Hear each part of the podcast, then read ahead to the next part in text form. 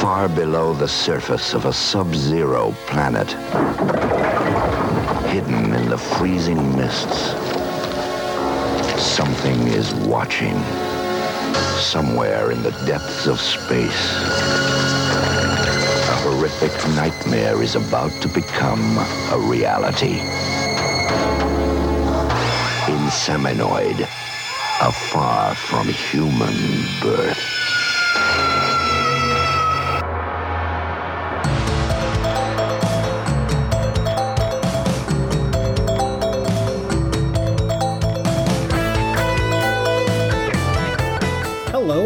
Back to The Bloody Pit. I am Rod Barnett, and today we have a returning guest, someone who I only get to speak to about once a year.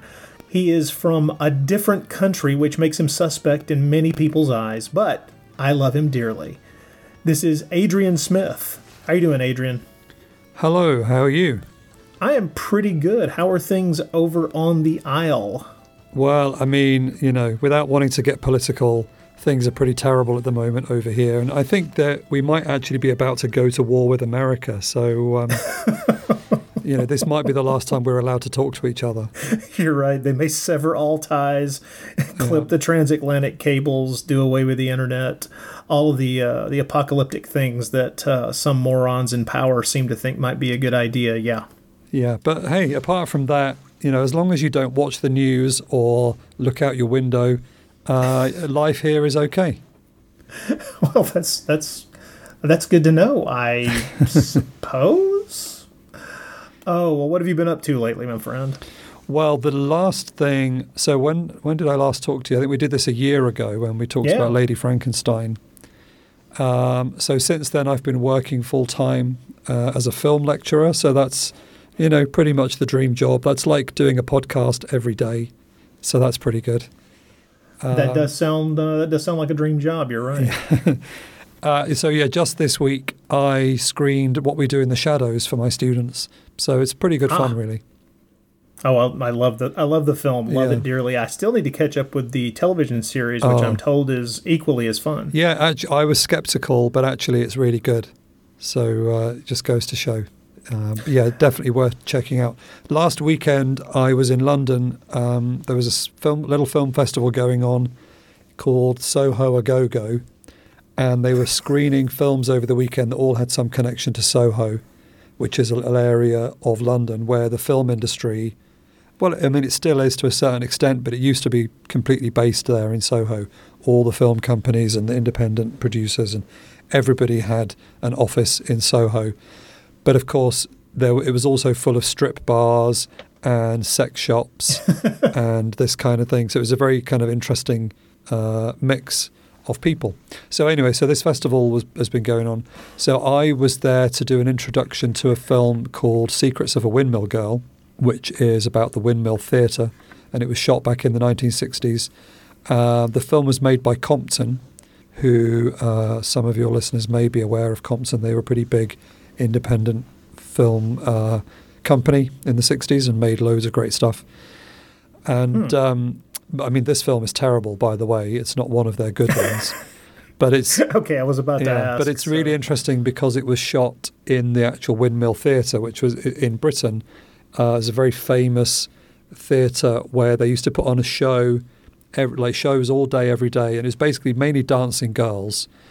And it was the closest that a lot of men could ever get to actually seeing a naked woman in real life. Um, Oh my! but the but the rules were that the women could p- appear nude on stage, but they couldn't move. So they would open Really? the curtain. Yeah, they would. O- they would have to stand very still whilst music played, and then the curtains would close again. Um, and then some comedian would come on and do a little thing, and then the wait, wait, let's let's let's Oh, yeah. before the comedian. That's the most unnatural thing I can imagine. well, the rules were set That- because. Basically, because in Britain we're very, uh, you know, embarrassed about our bodies and things. Um, about genitalia. and, Yeah. you know, yeah. Of. But because statues are very often naked and they don't move, and so people aren't offended by statues in public. So the theory Oh was God. that you, as long as your women didn't move, then that was okay. So yeah, so okay, it just got dumber. Yeah. That that makes it dumber. So oh my god. the Windmill Theatre um, put on shows like that for about 30 years until eventually they went out of business in that they closed in the 60s. Um, but they're an institution and everyone over here has heard of the Windmill Theatre. And there's even, there was a, a Hollywood movie was made about it a few years ago. And there's a musical on the West End about it. So it was a big thing. wow. But anyway, so Com- when when the windmill went bust, Compton bought the theatre and converted it into a casino and a cinema. But before they did the conversion, they shot a film in it, and that is what this film is: Secrets of a Windmill Girl. So it's pretty interesting, and um, so I was there to introduce it, and then afterwards we did a Q and A, and a guy called David McGillivray was there, and he he's a writer and a historian. He wrote a really great book called Doing Rude Things, which is a history of the British sex film. Um, Uh-huh. But David McGillivray also wrote two of Norman J. Warren's films, just to bring things full circle. Ah, um, okay, good. He also wrote some films for Pete Walker, and uh, yeah, he's a very interesting guy. So I got to chat to him on stage, talking about this movie. So uh, that was like a dream, the you know dream come true for me to go to, to London to a film festival and be the person on the stage doing the Q and A. That's uh, that's another thing on my bucket list. Congratulations, man. Yeah, so it's a shame that you know it was for a film that was rubbish, but it's it's interesting. It's a very interesting film to talk about, even though it's pretty tedious to watch. Well, that that happens more frequently than I would like to. Uh, I would like to imagine. I just recently rewatched one of my um, one of my favorites from the 1970s, um, the remake, the 1978 version of Invasion of the Body Snatchers, which is a film that I do I do love. I do think it's fantastic. I love uh, uh, the first three adaptations. I love all three of them quite quite a bit. Uh, but um, I do have to admit that this is the first time watching the 78 version of Invasion of the Body Snatchers that I really felt like it needed to be about 10 minutes shorter than it is. Because there's this big middle section right. past about the uh, 70 minute mark where there's there are too many repetitions of being chased by the pod people and it really started to feel too long and uh, I, I, I, it's very strange. I've never felt that way about that movie before, and like I say, it's far from a tedious film. It's a very good movie, but at the same time, you know, as you get older and rewatch movies, it is it is interesting to note how your perceptions of them change. Yeah, I also think as we get older, just our own awareness of time uh, and wanting to not run out of it also changes. When you, you know, when you're younger, you've got all the time in the world, but uh, now every minute counts. So you're like looking at your watch, thinking, "Come on." This- I felt the same way. It's sacrilege to say, but I felt the same way about La Dolce Vita, ah, the yeah. Fellini film. I finally watched that for the first time earlier this year, and man, if he he could have cut an hour out of that film and nobody would have complained. yeah, I, I, So, yeah, I know, know. what you mean. Ten minutes here and there, that's fine, but some films really need some serious editing. You know, the, but I would say I would not say that about eight and a half, uh, which is also a long film. But I feel that every scene that's in it has a purpose, and since the film is essentially, I mean, there's no real plot in eight and a half, and you're essentially just kind of wallowing in the joys of watching what this poor, you know, film director who's increasingly clueless about what the hell he's going to do and seeing how that mirrors what well we're talking about eight and a half now not la, la dolce vita i, apo- I Yeah. apologize so No, that's right, but you know, they're similar. The La Dolce Vita doesn't really have much of a plot either. yeah yeah but um, I could certainly have happily let them cut quite a lot out of that.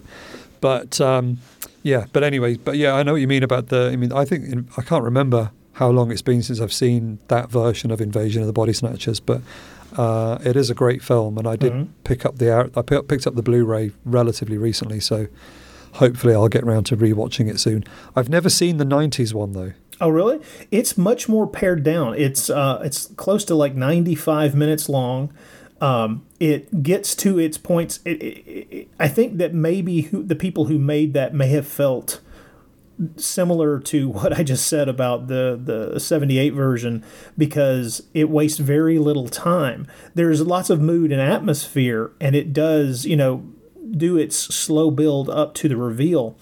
but it doesn't uh, play coy or uh, pretend that there's you know some other thing happening for very long once things get going. And the um, so uh, in the in the 93 version there's a great economy of visuals in it in that it shows you i mean we we get these great shots of the pods being harvested uh, with no dialogue or anything like that there's just these wonderful shots just to show you what is happening without it necessarily being information that the characters within the film have or need and it's just one of those it's it's uh, i'd be curious to, to see what you think of it because i like Yeah. all three i like all three of those adaptations quite a bit I notice you're deliberately missing out the Nicole Kidman one. Oh God, that one's horrible, man. that one. I haven't seen that one either. yeah, just called Invasion. It's as if okay, so it's like Invasion of the Body Snatchers fifty six, Invasion of the Body Snatchers seventy eight. Body Snatchers is the name of the ninety three version, and then they just go with Oh, right. Invasion in the uh, when, when Oh. did that one come out in the late nineties or early two thousands? I can't remember. Oh, it's it's in the last ten years or so, isn't it? It's Is that- older. I think it's, the older than ten 20 years. I think. Oh, okay. But it, I mean, so that means the ne- the next version just needs to be called of the. exactly. Or, or if they could get away with it, snatchers. I don't know. well, yeah. But the uh, the uh, man, yeah, Invasion, the one with Nicole Kidman and and um, Daniel Craig. Daniel Craig is such a mess. It's just a. Uh, honestly, the stories behind the production on that film are much more interesting than anything that got on screen. So, because mm-hmm. the whole ending was reshot by the Wachowskis because the the producers felt that the ending that they had wasn't good enough, and so they literally brought in the Wachowski brothers to shoot an entire different ending. And it's just like, oh my god, this is none of this works. Yeah. I, That's when you know you're in trouble. Oh yeah, yeah. Well, I what what's funny is that it has been so long since I've seen it. I didn't see. I I saw it. I think I saw it theatrically, um, because I'm I'm crazy. But it doesn't matter. what it is is that I, I'm curious now to go back and rewatch it again just to see um, if my memories of its total ineptness hold up. Um, yeah. because I mean there is that desire to rewatch films that just don't work at all out of curiosity. Of course, I only feel this way about genre films because, of course, there's an inherent interest in playing, you know, seeing, seeing people play with genre tropes and ideas and images. But um, I, I don't know when I'll get around to that because God knows I don't own a copy of it. Yeah. And you've probably got a few other films in your queue. Uh, a few, probably Yeah. more than a few, to be honest. This being Yeah. October, I'm trying to trying to uh, squeeze in as many cool little movies here and there as I can, and I'm. I'm, I have to say, I've been working far too much this month to to get very far with my desire to watch as many horror films as I possibly can Yeah. in the 31 days of Halloween. But Yeah, there's no way I'm going to manage 31, but I uh, know. I've managed to get. I've got a couple in so far. And what I just started with my youngest son yesterday because he's been talking about wanting to watch The Mummy, the Tom Cruise one. yeah, So I suggested that we do a mummy marathon or a mummy-thon, if you if you like. so we're do. So last night we watched the um, 1932 The Mummy, yeah, and and my son was really impressed with it. He really liked it. He was especially impressed with the cinematography. Oh, that's interesting considering that it's which was it's a pretty slow film. I mean, I love it, but it's pretty slow, Yeah. and it's interesting to see that a younger person is really pulled in by the same elements that Well, pull he's- me in. I mean, he's already pretty cine literate, I like to think. So, uh, so that definitely helps. And he was interested when I told him that the director was Karl Freund, who was German, and he was the person who shot Metropolis. Yeah, So that sort of makes makes sense that that's why the Mummy looks so good. But um, yeah, he was so impressed with it that I think he might actually dress as the Boris Karloff Mummy for Halloween this year. So, Ooh, uh, that's an interesting although makeup. that, yeah, that's partly because we already own a Fez. so that we're halfway there, really. of course you do. Yeah. Doesn't everyone But, own a um, Fez? No, well, exactly. so we're going to follow that up this weekend. Hopefully, tomorrow morning we're going to do the um, Hammer, the Mummy. Oh, I love that movie. and- That's actually my favorite Yeah. mummy movie of all time. I think it's wonderful. It is great, and I think he'll enjoy it. He's seen a couple of Hammer films before, so I, he's sort of primed for this stuff. And then we're going to follow that with the uh, Brendan Fraser, the Mummy. which I'm not a fan of. Yeah, uh, uh, I quite enjoyed it. It's all right for what it I- is. I it's a don't little find- bit CGI heavy. Yeah, but it's well, it's not the CGI that's my problem with it. My problem is that none of the humor I find funny. Uh, Uh, I could predict literally everything that was going to happen on screen before it happened. I saw it the night it Yeah. premiered. On the Friday night it premiered, I sat there in the theater with a friend, and after about 20 minutes, I literally was just leaning over to him and going, "This will happen next," and it would happen. Oh. and then going, I bet now, your friend really had a great time that evening. Oh no, no, he was already laughing and rolling his eyes at the movie along with me, and so we started Yeah, to. Co- by the end of the movie, we were just agog and competing with what stupid thing will happen next. yeah, And uh, it was. I, I really don't like it. First of all.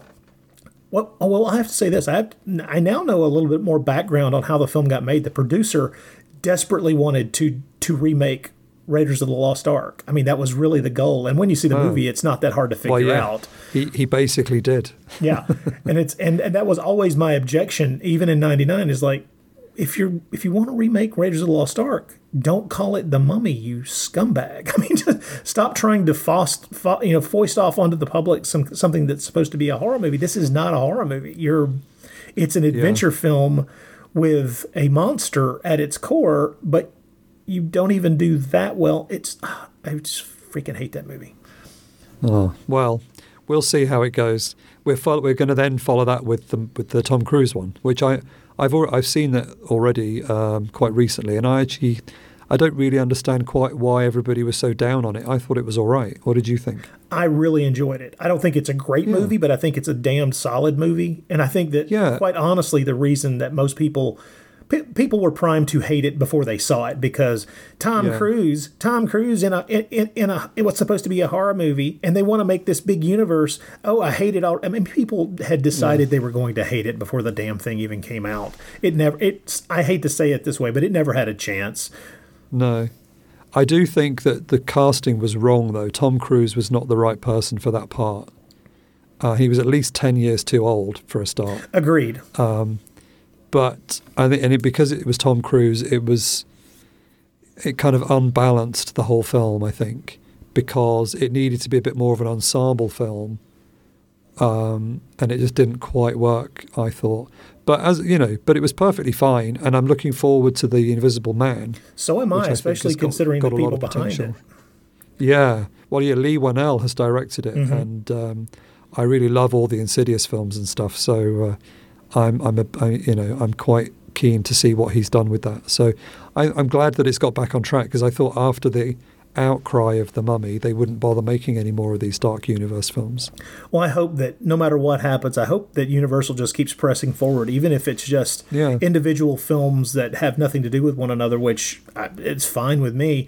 I, I would, Yeah. I hope they would just continue to press forward because no matter what, if you continue to make these movies, some of them are going to be, you know, better than others, and some of them are going to eventually, you know, break through. And I think that that's, I mean, that's just the way these things are. I, I, I, I, I want more of these things, and I don't really care what Yeah. the general public and how they react to it. I don't care. I don't care. And I really liked the fact that it was a female mummy this time. I thought that was really good. It was wonderful, and I thought it was. A, it, I even um, as as crazed as it is, I really enjoyed uh, the the hamminess of uh, Russell Crowe as uh, Doctor Jekyll. I was Yeah. I was I, Oh, I had a lot of fun with that. Yeah, he was good. And I'm I was imagining when I was watching it, I thought of you straight away. I thought how pleased you must have been that they had zombie Knights Templars. Oh, I know. It, I, I, there, there's so many unexpected little things in the movie, which as I was mm-hmm. as I walked out of the theater after w- w- when I saw it, I thought. if anybody gives this a, tr- a chance, if if you walk in there at all, there's so much so much to enjoy in it. But Yeah. you know, clearly that was not to be. Yeah, if only they could have put some of those knights on horses, we would have basically had had a blind dead moment. It uh, would but have It was been pretty wonderful. close. It would have been so nice. Yeah. But I tell you what, uh, let's uh, let's take a quick break here, and then uh, you and I will come back and we will discuss uh, the the subject that we're actually sitting down to discuss today. oh yeah. Hold on, folks. We're going to talk about a film from 1981, uh, British film, which is, of course, why I'm talking to someone who, uh, you know, is British. Uh, because otherwise I wouldn't be able to discuss it, right? Is that, are those are the rules? That's the- right. I thought, That well, currently those are the rules. Yeah, it's, un, until things get much worse. until the, yeah, until there's a break with the EU, and then I can't. I then I, I I think I'll be able to discuss European films, but not those from Britain. I'm confused. I haven't read through the entire the entire paper, so hold on. Uh, we'll be back in just a moment to discuss Inseminoid. Just how Welcome to Good Beer Bad Movie Night, where each month we drink finely crafted brews while watching terrible films in order to see just how drunk you have to get to enjoy them. So tune in and join Troy, Kilroy Crates. oh, that was pretty good. Thank you. Dave, I have the weirdest boner. and Pete. IPAs are ales, meaning they are bottom fermented. Excuse me, they are top fermented. I f- that up. Try that again. As we drag Kathleen, Hear me.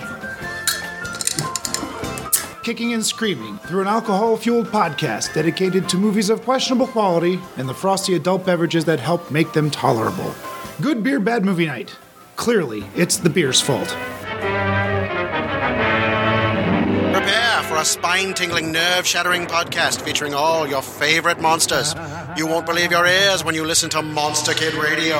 Hear your host, Derek M. Cook, and his ever rotating stable of guests discuss your favorite classics and sometimes not so classic monster movies. Subscribe to Monster Kid Radio through iTunes or Stitcher, or visit monsterkidradio.net before the next weekly episode of Monster Kid Radio. Go through the archives for interviews with Sara Karloff, Victoria Price, and Joel Hodgson.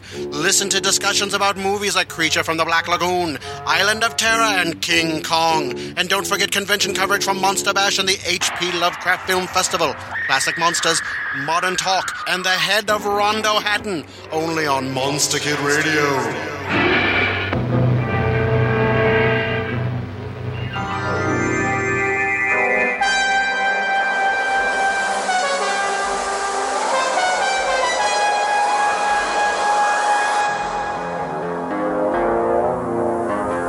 is Report 105 from Zeno Archaeological Expedition, Team 7.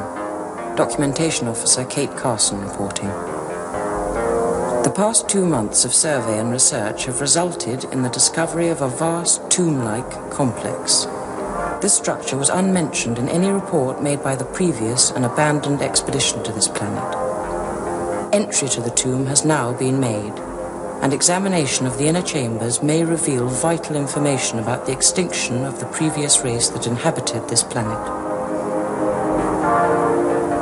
Despite the planet's two suns, the surface temperature remains a constant 89 degrees below zero. However, life support systems and electrical installations in the underground headquarters are fully operational. Safety factor 60%. Conditions tolerable. Okay, Inseminoid, 1981, directed by Norman J. Warren. Very interestingly, I've owned a copy of this movie for years because uh, quite some time ago I picked up the British DVD coffin box set from Anchor Bay, UK, which had, I think, four of Norman J. Warren's horror films from the 1970s and 80s in it. And uh, Inseminoid was in that. That was my first uh, chance to see that particular movie, as well as actually, I think, almost all of the films in that set. Now, the uh, reason for uh, bringing up Inseminoid today is that a brand new Blu ray set has come out from Indicator over in Great Britain. Uh, it's a set called Bloody Terror The Shocking Cinema of Norman J. Warren, 1976 to 1987, and it includes five of his horror films uh, or f- I guess his five horror films. I guess that would be the better way to put it, to be honest. Yeah, though. Yeah, he. All of those are his. Uh, that's his entire horror career right there. Um, it, it includes the films Satan's Slave, Prey, Terror, Inseminoid, and Bloody New Year. And uh, I have uh, uh, now that uh, just this just this year, I finally got around to seeing Bloody New Year on a uh, Blu-ray that got released over here in the states. Uh, and so I've seen all of those now, and I have to say, um, Inseminoid is the one that I like the least. But we'll get to that. Uh-huh. We'll get to that in a few minutes. Um, Okay. Uh, I, I I know I'm I'm I'm not gonna I'm not gonna bury the lead on that one, but uh, the the joys of uh, the the Norman J Warren f- uh, horror films are that they definitely have their own flavor. Now the reason that Adrian is the perfect person to. Uh, oh, I just looked on the back of the thing and realized that my indicator limited edition set is number 4,345 of 6,000. Huh. Nice. There, nice, nice to have that. Uh, that now that's burned into podcast history. Uh, the joys of this set are are many and varied, and a lot of those joys, as far as I'm concerned, come down to the fact that you, Adrian, were actually involved in this Blu-ray set. Yes, I was invited to uh, to contribute uh, to the book that comes with it. It's a really nice set, and um, they, as well as including all five of those films, they wanted to put in a book, or rather, because sometimes with their other releases, they've had booklets in each individual um, film. But this time they were doing the whole thing as one book. So there's an essay that I wrote that's in there, which is a kind of overview of all of the films with interview, uh, sort of snippets of interviews that I've done with various people in them, and uh, including David McGillivray, who I mentioned earlier, because he wrote Satan's Slave and Terror. Uh, yeah, so I did that, and then the rest of the book is more sort of archival material for each film. The trouble with Norman is he will talk to anybody, and so he's been interview he's been interviewed a million times. So it's pretty hard to like publish any story about Norman that no one hasn't already heard. you know, he will he goes to all the conventions and he's very approachable, which is great, obviously from a fan point of view. But if you want to write about anything to do with him, it's uh, a bit of a problem because everyone's heard it before. uh, so, but luckily, I managed to track down a few people who've not really been interviewed before or spoken about these films before. So, there's a few snippets of uh, interviews in there that people won't have read anywhere else. So that's something at least. Well, I, I really enjoyed the book. I, I enjoyed going through it for um, not just for your contributions, but all those interviews are so well. They're they're fascinating, and they've made me want to immediately dig back into his uh, earlier films. Those earlier three films, especially uh, Satan's Slave, Prey, and Terror, because I, I, enjoyed all of those films when I initially saw them, but it's been a long time since I've seen, um, especially Satan's Slave. I haven't seen that one in a long time. Yeah. But the booklet is a the booklet that comes with the set is fantastic and really does have a lot of information. Um, I gotta say, I, lo- I love that they they divided it up and there's all this all this information on each individual film and especially on with Inseminoid, I was very, very happy very happy that there was an essay delineating all of the very interesting bits from the novelization of Inseminoid. Right. Because that has been a book that I've been trying to get my hands on for years. I'm just not oh. willing to pay the obscene price that I would have to pay to get a copy. And now to have this to have this booklet as a bonus uh, tell me all the all the ad- uh, tell me about all the additions and changes and uh, rather odd sexual bizarreness that, yeah. that, got inserted into the novelization. I feel that now I don't have to seek that novelization out so much because I now I didn't know realize, what's included. I didn't realize that that book was worth money. I've got a copy. Is it quite hard to get one now? Then? Well, no, no, I can't find one in the states uh, for okay. for anything. I mean, like, can't find one that you know is even on sale and I can mm. I can order one from uh, from from England from like a secondary seller. You know, it's long out of print, of course. It's ancient, yeah. but at the same time, the shipping costs coupled with what they want to charge me just makes me go. Eh, I can't really. Yeah, I can't justify what would be uh, twenty to twenty five dollars for you know. Sure. Yeah. Well, my my copy is signed by both Norman and Stephanie Beacham. Oh, hold on to that. That's great. Yeah. I, I, that's something else. One of the seeing uh, Stephanie Beacham, you know, interviewed uh, at length apparently, and some of the extras on this Blu-ray was fantastic because, uh, she, that, I mean, everybody seems to have enjoyed. You know, as much as they could, considering the location shooting, uh, have enjoyed uh, making the movie, and uh, she has she has a lot of interesting stories, and and that's that is very fun. Um, the maybe we should tell people about the damn movie. Have you ever seen Inseminoid, dear listener? It is. Well, I uh, hope so. It's it's unique. Yes, you're probably going to want to you know see the movie before you listen to us get all the way through this thing because there are going to be a number of things that I don't think. Well, I don't think we could actually spoil. Um, no. Aspects I mean, of this, this movie. Yeah, this film goes where you expect it to go. So, you know, there's no major, there's no big twist or anything like that, really. Uh, no, that we that we could accidentally give away. It's more sort of fun. The, the the fun is in the journey, I would say, with this movie. So even if you heard somebody tell you what it's about, you could still watch it and have a great time. I think. I, I agree with that. Well, I have a I have a question. I mean, do you would you consider this to be just from your perspective? Do you consider it to be an alien ripoff? Because there are a number of people involved in making it that want to claim that it is not, and it just seems Yeah. silly. Well, well, Norman's always denied it and said that when they were making this film before Alien came out, so no one had seen Alien, no one knew what it was. So it is. But everyone knew the film was in production. There were, I mean, it it just doesn't seem plausible.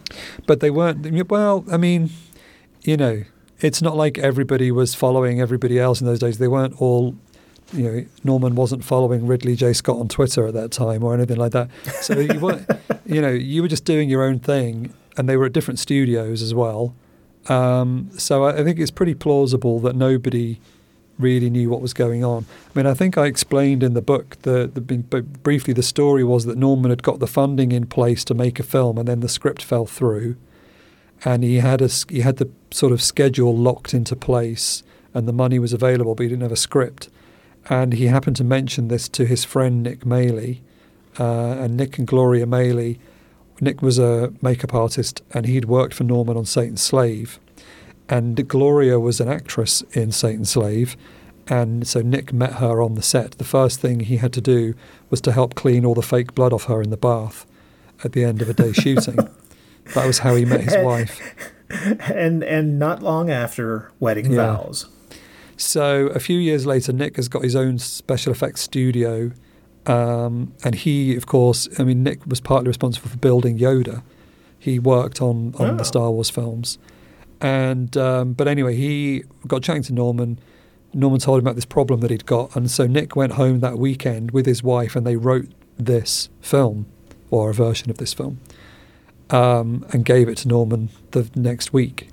So unless so, if maybe Nick knew something about Alien, but I don't. I think it's quite plausible to accept that Norman and the producers and people were not particularly aware. And plus, nobody expected, not even Ridley Scott, I think, expected Alien to be the hit that it was. Um, Right. Nobody. I think. No, I think people only started making Alien rip-offs on purpose when they saw how much money Alien was making. You know, I don't think people expected Alien to become this groundbreaking hit that would make everybody millions and get re-released every three years. Um, Well, I will say that uh, actually Roger Corman did jump really quickly as soon as he knew as soon as he knew anything about Alien and the amount of money that was being spent on it by uh, 20th Century Fox. Uh, Corman did immediately jump to do at least one movie that could kind of ride its coattails because Uh, that's right, what that- Corman was- that's what Corman was very smart at doing. Yeah, yeah, was was that Galaxy of Terror? Yeah, Or- yeah. And he of course pr- then produced several more after that. But yeah, Yeah. Um, yeah, and then this film, I think this film is much closer to those than it is to Alien, actually. Agreed, agreed. Actually, I would say that um, in a lot of ways, if you want to look at what might have been uh, a direct inspiration for the structure of things, it's a little closer to something that actually influenced Alien as well, which would be kind of uh, it, the terror from beyond space from the late fifties. Yeah. Yeah, I mean, obviously, you know, there's, nothing's original to one degree or other, and it, but I think Norman is pretty tired of having to constantly defend the fact that this is not an alien ripoff, because to him it Well, I, not I wouldn't want him to I think defend it. I think I think that whether it's whether he considers it a ripoff or not, that's I don't consider that to be a damning Yeah. phrase. I consider that to be quite yeah, wonderful sure. because uh, quite. I mean, like I say, the I look at Alien, which is one of my favorite horror films of all time, and I can see it, the terror from beyond space. I can see bits pulled from Mario Bava's Planet of the Vampires. I can see bits and pieces. Uh, the ideas pulled from other places that came before, and it's like that's, Sure. there's no there's no sin. In, I don't consider that a cinematic sin in any stretch of the imagination. I think it's fantastic to do that because you cre- everyone's creating new things out of old ideas and out of half remembered thoughts, and they're Yeah. co- you know they're cobbling things together from you know from everywhere. Everybody steals. It depends on how well you steal that that actually that's it- true. it shows your your talent and your skills. The um, because the script between Nick and Gloria writing the script and then starting shooting, the script was rewritten um, by somebody else with Norman, and quite a lot of stuff was changed, and Nick was a bit unhappy about that. And I, but then Nick was also contracted to do the special effects and the makeup on set, so Nick was on set every day, having to bite his tongue when he saw what they were doing with his script. So that was that was kind of tough for him, I think. Um, but he's I mean he's over it now. Oh, and then to go back to the book, uh, to go back to the book, um, the book changed it even more. I mean the book bears barely any resemblance to what Nick actually came up with. I, I think the monster has is like this giant two penis thing running around raping everybody. I know, which is, is the complete insane. opposite of what was. I mean, it's, that's not even what's in the film, but it's even less is what was in his script. In his original script, the alien that is uncovered was a scientist and had gone into uh, kind of suspended animation and was now trying to survive, help his race to survive. That was the idea. And that kind of got lost a bit in this film, but then obviously by the book itself, it, that was forgotten completely. Norman had very little to do with the book um, as well, so that was really just its own thing. But yeah, it's interesting that they've put that in uh, as a special special extra for people to make that comparison. that I that that made me so happy. And then there's so many things within the the booklet, I, the book or booklet, whatever. That well, God knows there's enough.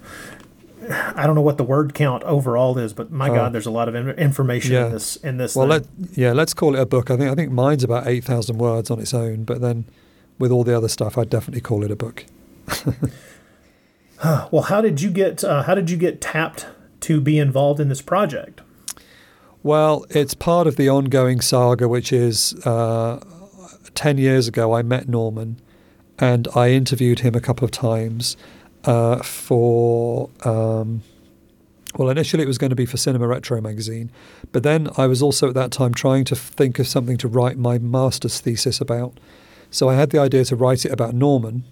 So that's what led me to talk to him a couple of times. And then I realized that he'd actually made other films. Everyone talks about these horror films, but there are other films on his CV that never got mentioned. So I thought it'd be interesting to write about those. So I ended up writing about three of his non horror films for my uh, master's. So I then casually, I should never have said it, and I regret it to this day, but I said, ah, I could probably just turn this into a book. I could use this thesis as the start of a of a book. Seemed like it would be quite easy to just convert it into a book. Uh, of course, that was a massive mistake because it's become a bit of an epic task, and I'm still not finished. And it's changed beyond all recognition since then, and none of that kind of academic stuff that I wrote or that analysis, none of that's in anymore. Um, and I teamed up with someone else who also wanted to write about Norman, but he's really busy. I'm really busy. We've both got full time jobs and families, so it's been a bit of an ongoing problem. But I still I've done a lot of interviews with people, um, so I was able to draw on that for this book. Um, and I've done a lot of research. I've got all, a lot of archival research on Norman, and I've got a couple of publishers who are interested. And Norman keeps asking me about it because it's been ten years. It's just embarrassing. So now that I finally got my PhD out the way, which you know that was like writing a book in itself, so that took up a lot of time. Uh, so finally, I've got all my qualifications out of the way. I've got nothing else to write apart from that now. So I've just got to get that finished. I'm aiming to get my um, all the dra- full drafts of all my chapters done by the end of this year. That's my goal. I've got some leave that I can take from work and get it done, hopefully. So, so yeah. So anyway, that's why I got involved. So I've interviewed a lot of these people. I've interviewed Nick Maley, for example. He now runs a Star Wars museum. Uh, I think it's on the island of Saint Kitts in the Caribbean, and uh, his his his visitors are mainly they come in on cruise ships, uh, and they come and visit Wow. his Star Wars museum. So that's quite interesting. You can follow him on Facebook, and he's always posting photos of Yoda. Um, so it was interesting to talk to him about that, and uh, yeah, I've spoken to various people over the years. Anyway, that's so that's why I ended up doing this. The big book itself is still waiting for me to uh, to finish. Well, uh, hopefully one day I, I'm not going to pressure you or push you because God knows God knows you have enough on your, enough on your plate as it stands. So uh, let's talk a little bit about Inseminoid. When did you first see it? Um, I don't know. Probably, I think it might have been with that coffin box set as well, like 10, 12 years ago. I may have seen it on TV. I can't actually remember. Oh, the uh, the Anchor Bay set. Yeah. I might have seen it. I might have recorded it from TV and had it on VHS before that. I'm not entirely sure. It was one of those films that I was aware of growing up, and it's got a very iconic poster. yeah. Um, and a somewhat I, a somewhat problematic poster, from what I'm told. Yeah, well, uh, yeah, potentially. Um, and um, it looks. It, it was one of those films that I just felt like it was too adult for me to see. Like the Mm. poster made it very clear that I was not old enough to watch that film. There are some films in the eighties that that were fine, and then there were other posters that you saw, and you and I just definitely thought, nope. and so this was one of those. A bit like there were other films around the same time. This, like Xtro, was another one. Uh, sort of British alien sci-fi type movies. Right. And so I didn't watch it when I was young, like I could possibly have done. But yeah, so it probably, you know, in the last 15 years or so was probably the first time I saw it. But it was great to just finally just watch this uh, Blu-ray version and see how great it looks. I am impressed with this Blu-ray. I have to say that I can't imagine the film looking looking any better, considering the uh, the, uh, the some of the lighting uh, schemes that they were that they were using to shoot some of this stuff. The uh, the shots of the alien world with that red filter, they they that red filter makes things look sharp to begin with, and uh, on this HD disc, I mean, it, it, a lot of things really stand out. Yeah. And of course, there's a lot of darkness as well, and so when you try and blow that up, it gets a bit grainy and things. So, yeah, I mean, I, this I think they've done a 2K restoration, and I can't imagine it ever looking better than this. But I've certainly seen it looking a lot worse than this, so uh, it's pretty cool. What was your first impression of Inseminoid after that first viewing? Um, I was pleasantly surprised with it, and I mean, it's also an, it's very gory in places, which is no surprise if you've seen any of Norman's other films.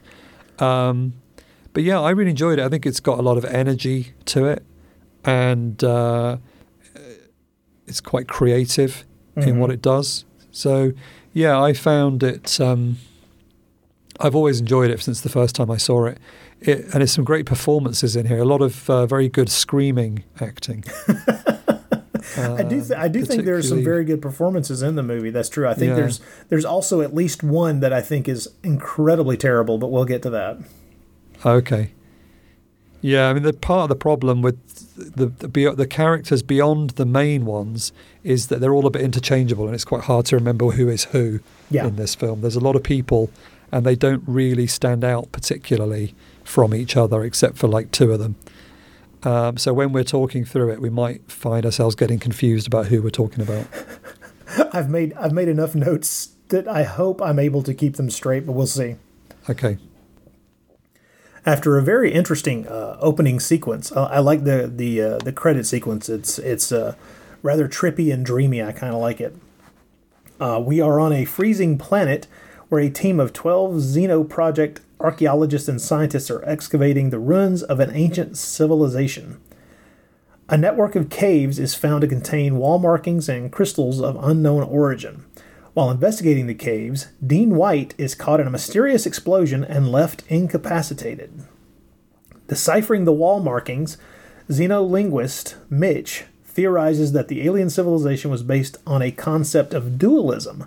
The planet orbits a binary star and seems to have been ruled by twins. So, right there, we have the film setting up. I mean, just in that description alone, if that's all you knew about the film before you sat down to watch it, you're thinking, wow, okay, there's some really interesting ideas here. First of all, I'm fascinated by the concept of uh, extraterrestrial, you know, uh, uh, archaeology. I love the concept of finding a planet where civilization has, you know, died out and then excavating it and attempting to piece together the various things that you find to discover what that civilization or society may have been like. First of all, that's one of my favorite science fiction concepts all, all the way back into novels. I was one of my that was one of my favorite uh, parts of uh, the mystery at, at the heart of Babylon 5 and its first 3 seasons and things like that. Yeah. And it's just one of those fantastic concepts that immediately get me interested. Yeah, and it, of course, it also brings this kind of film back to something like The Mummy again. It's archaeologists messing with things that they don't understand and awakening a long dormant, uh, malevolent power. You know, that- Right.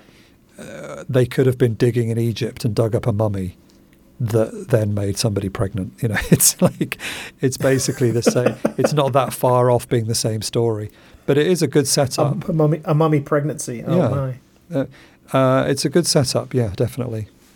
Well, the um, oh, once again, I cannot. I, I, I'm trying to picture the actor that played Mitch, and I'm co- I'm completely lost. So your your prediction earlier is absolutely correct. Yeah. Well, there, he he doesn't even have a photo on his IMDb page, so you've got no chance. Wow, that's insane. Okay, well, uh, well, the me- medical assistant Sharon discovers that the crystals are surrounded by by an energy field and deduces that a form of chemical intelligence controlled life on the planet. Now, I'm going to stop here and point out that that is one of the moments in this movie where I can feel the script reaching for things and then just missing. Uh, that is one of the silliest lines. It's it's almost a complete non sequitur. It has absolutely no bearing on anything that happens after the line is said, Yeah. and it's completely batshit crazy. That is, first of all, first they- they've had the they've had the crystals for at that point at most. If you give the if you give them some generosity, uh, a couple of hours, and she's deciding that these crystals have an intelligence. What? the- How are you? How are you deducing this? What? What? Well, she's put it in some special uh, coloured liquid and then swirled it round in a glass. that's that's proper science. Of course, of course, it is. How how foolish of me to think otherwise. Yeah. Yes. Come on. It's really funny because there's a couple of times later in the film where you're back in that lab and she's just there kind of poking these crystals in the water. And you're just like, oh, come on. Nobody cares about those anymore. We've all forgotten what they were. Well, I know, and Just it's give up. It- it's something that's dropped, but but the film tries a, a uh, gives it a few attempt Yeah. uh, gives a few attempts to like hang on to the crystals as some kind of plot point, and it's like no, no, no, the crystals don't mean shit. We just need to move on. Yeah. I mean, if if they if there was a what they should have done was found a way to bring the crystals back into the way that you defeat the the you know defeat the alien in the end, Which If- would have been that- logical. Would that would have been a great idea. Yeah. You're right. That that would have worked then. But yeah, you're right. It's point. They're pointless. I mean, if we're going to pick apart the science of this film, however, fundamentally, if a planet has got two suns, shouldn't it be too hot rather than too cold? Well, actually, it would depend on how far it is from those suns, and that's you know that's simple celestial mechanics. But at the same time, they don't do anything with the fact that it's a binary star. They don't even do the, Yeah. the the thing that I would consider to be fun, which is to when they're outside, you know, in their environment suits, they don't even do that wonderful thing, which would be to pointedly have two sets of shadows and make reference to it to give it to give it an even further alien vibe. Yeah. I mean, I suppose the only real reference we get to that again is the fact that later in the film we are we are given um, alien twins. Yes. And that's really the only you're, you're right that really is the only you know carry through on that idea. And I suppose in the in the novelization, the alien does have two penises. Which of course would be you know I hadn't made that connection to the novelization idea until now but you're right that does that does that is a good parallel that's good. Yeah. But yeah, all this this great kind of scientific info dump at the beginning is completely pointless. Yeah. Um, after about ten minutes, that it's never referred to again, and they also forget all about the archaeology and about the ancient civilization. Well, there's a brief mention later on when there's an earthquake, but effectively, what you know, all of that's it's not a lost. Yeah, it's it's thrown it's Yeah. thrown out the door because the film has the film really is not focused on that, and if you examine, eh, you're right to if you examine it very closely, you realize, or even not very closely, you realize, oh well, that was just filler. That's all that was. Yeah, well, I mean, it's sad because that was probably it probably was all there in the proper script, but they cut so much out of it, including characterization Yeah. and uh, science and all all the stuff that would have made it more consistent. They kind of got rid of because they basically just wanted to cut to the chase. Yeah, yeah. Well, we'll we'll talk about that in a little while because there's some interesting stories there. Okay, uh, a character named Ricky Williams, who I can once again not picture at all, is compelled to re-enter the caves when a crystal sample begins to pulsate and the intelligence takes control of him through a wound on his arm. Well, wouldn't that be the guy who who was attacked? No, I guess not. Anyway, uh, in his madness, he throws Gail into a pile of twisted metal, damaging her environment suit and trapping her foot. Desperate Oh, to yeah, yeah, desperate to free herself, Gail removes her helmet and tries to amputate her foot with a chainsaw, but instead freezes to death mid-cut. Documentation. Oh well, let's stop there for just a second because uh, There's quite a lot there. yeah, there's a there's a lot there. First of all, now we have um, this fellow being controlled or at least uh, compelled to do something that he definitely should not be doing, and s and evidencing some incredibly ultra human strength. He's some of the things that they have him doing during this escape attempt is a bit more than you would expect, but at the same time when Gail is uh, thrown into that pile of twisted metal, uh, you know, damaging her suit, the the whole thing with her foot being trapped, um, as well as I think part of that scene is played uh, by the actor who's talking to her, trying to calm her down and walk her through saving herself. That actor does a pretty darn good job, I thought. Uh, not that the actress with her foot trapped doesn't do a good job. It's just that what she's required to do is is you know fake slicing off her own arm with a with a, a hedge trimmer, Yeah. and the the the the sequence works pretty effectively. Except that I just kept thinking, why don't you slide your foot forward just a little bit and it'll come right out of there.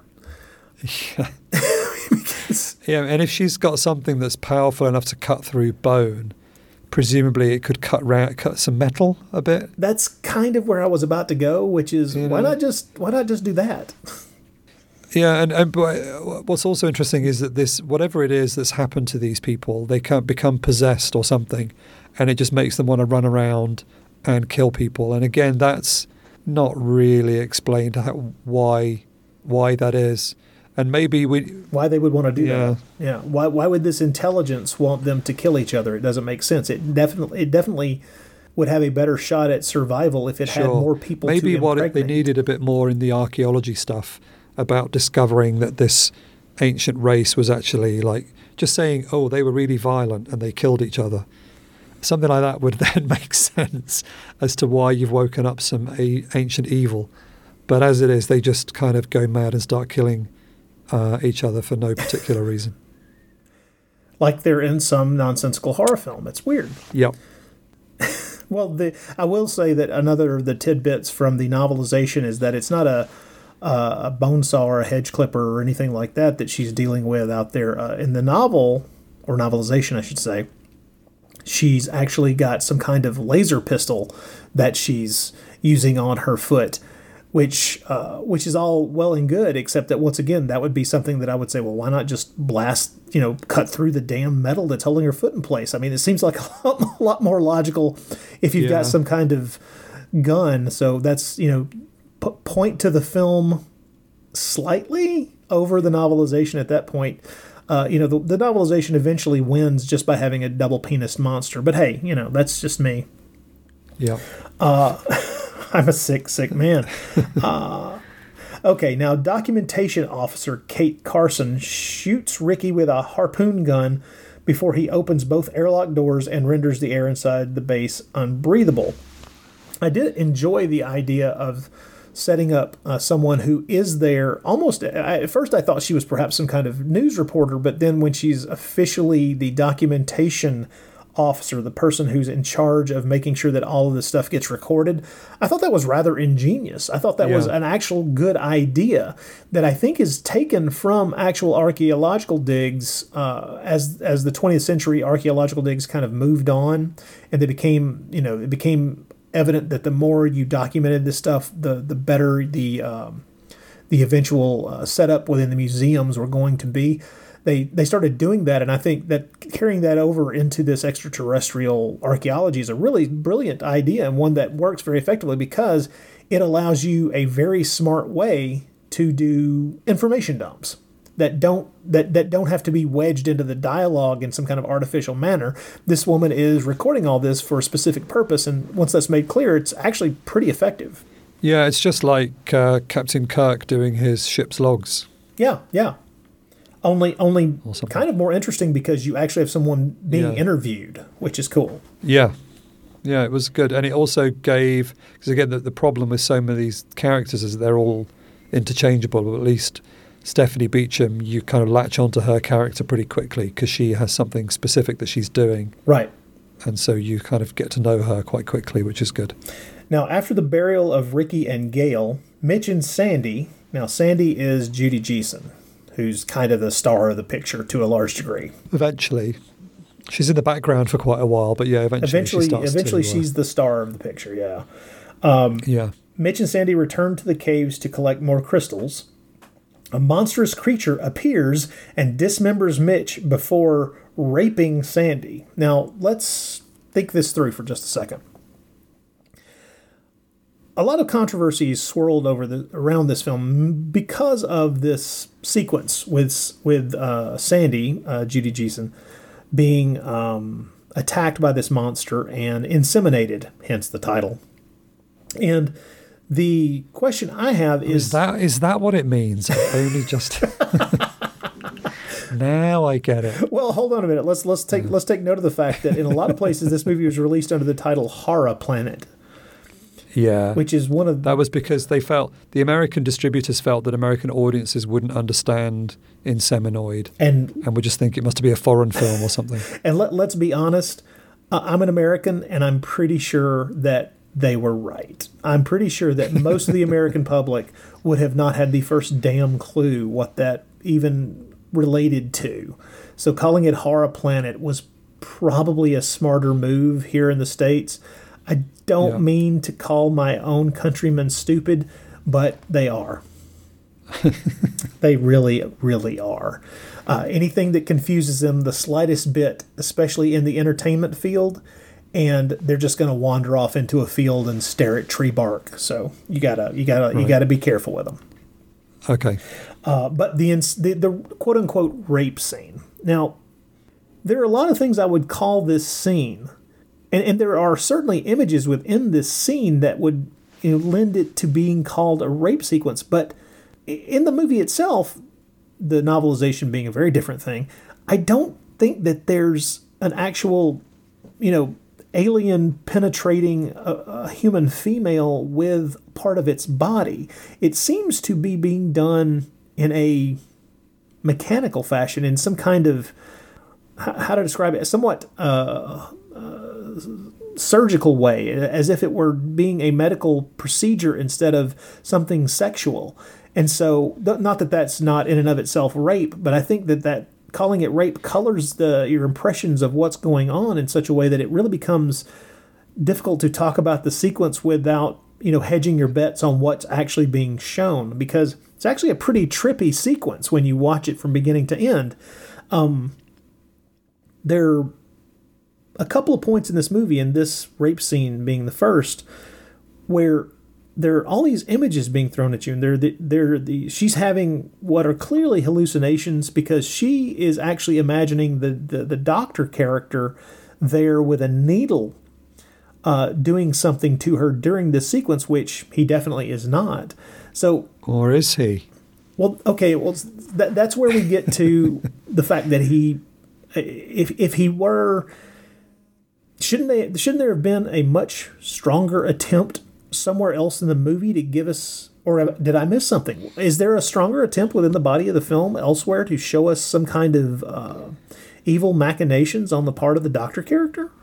Well, I don't know. Let's so just to break it. Let's break it down a bit. So I guess uh, in the original script, um, this was definitely an artificial insemination process, Right. which would make sense that it's a glass tube that is being used, and it's not the because if you look at the alien's body, you know, I think if it was using its own appendage, it wouldn't be a transparent glass tube. it would be it would be more in keeping with the rest of its body. It would look like far- you know wrinkly mummy flesh. Yes. Yeah, it looks like ET has been uh, left out in the sun to dry uh, f- for a while. Um, For a while. Yes. So, yeah, it, and also she's lying on because the, whole sequence is suddenly we're in some kind of laboratory and she's lying on I think what's basically a sunbed, but it's like a glass bed of, um, of fluorescent tubes, Yeah. and she's naked.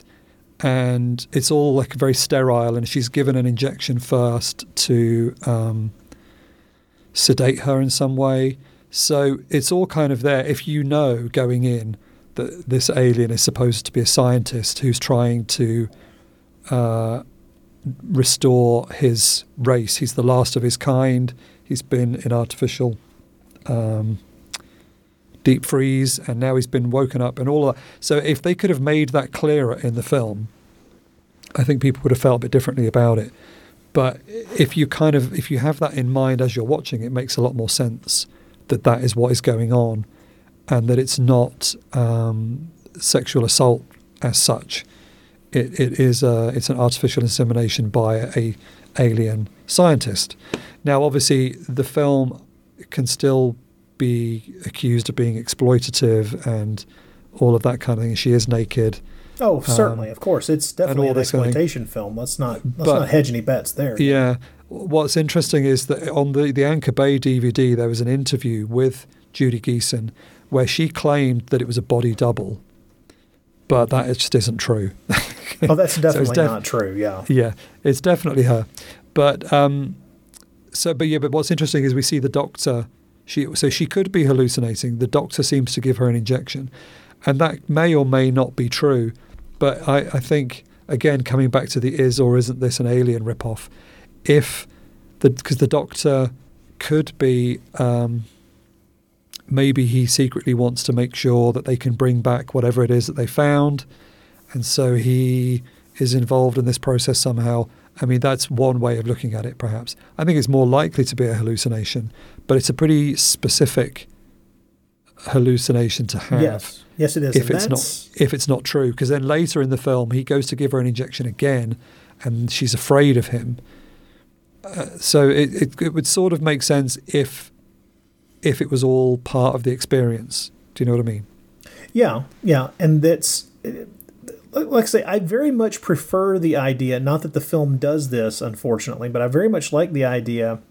Although you're you're right, it would make it much more of an alien ripoff if the Doctor somehow somehow was involved in some kind of collusion with these with these alien creatures and was helping them to inseminate Sandy's characters, you know, Sa- Sandy, so that she uh, would be able to give birth to the, these aliens, and he was doing this because he considered, you know, he was essentially an evil scumbag and thought that her life was worth giving up, and even everybody else's lives were giving were worth giving up to get a, you know, live aliens from this long dead planet to talk to, to you know rebuild their society, to at least communicate with in some fashion. That is a really interesting road to go down for a science fiction horror film.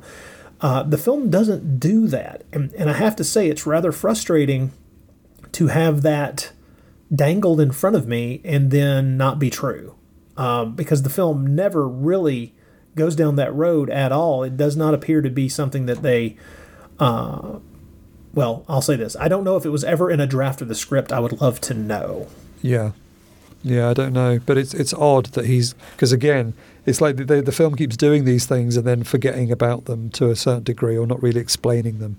Yeah. So he's he's just there for no particular reason other than for her to then have a flashback about it later, but it Yeah. still doesn't really make sense. But Now, here's the thing. Um, I, I can posit a very interesting variation on this film where the doctor has somehow earlier before this whole film begins has managed to get his hands on some of these crystals has been able has been able to carefully and secretly experiment on them has managed to perhaps in some way be taken over by an alien intelligence.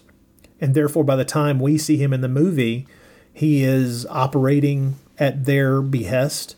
And therefore, everything that he does within the movie, once you find this out, is all pointing in the direction of attempting to get these alien creatures birthed in a human body. That, yeah. to me, would be phenomenally interesting. That is a much more interesting story than what we end up with. And it's it's frustrating to have those threads dangled there and them to not be what actually happens because if if if I'm considering a a better plot line for your movie while I'm watching your movie, that's a bad that's a bad idea. yeah, that's not a good sign.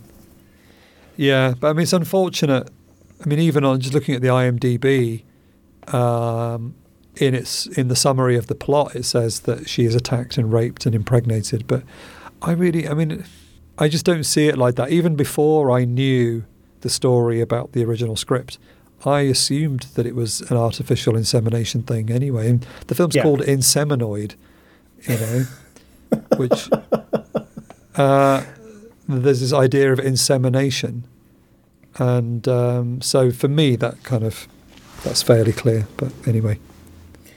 Okay. Well, um, back to the plot synopsis. Sandy is retrieved from the caves by the rest of the team and treated by the team's Dr. Carl, who discovers that the rape has triggered an accelerated pregnancy.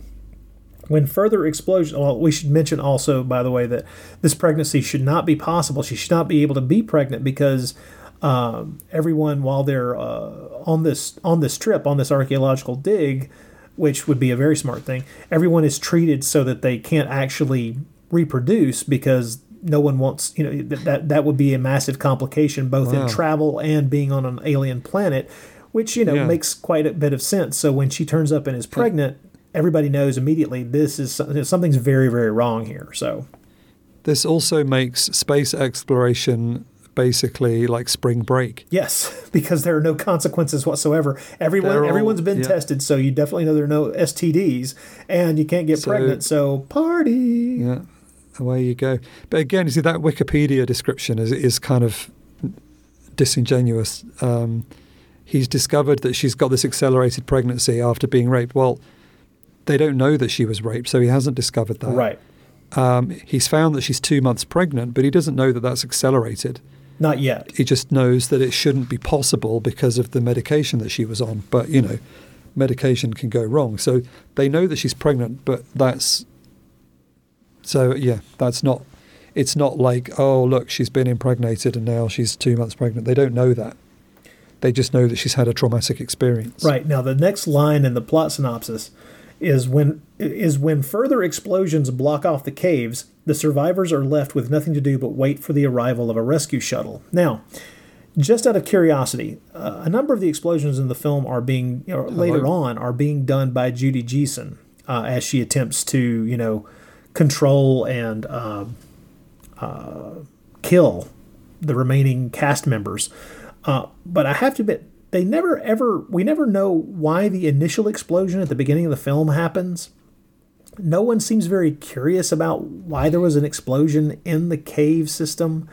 And there are a couple of explosions before the you know explosive charges are being used specifically to blow open doors and to bring down walls and things like that where no one seems at all perturbed that you know there's just random shit blowing up and um, it's a, it's it's a little odd. It it feels once again as if things are just being left out. And of course, the more you know about the production, you know that's true.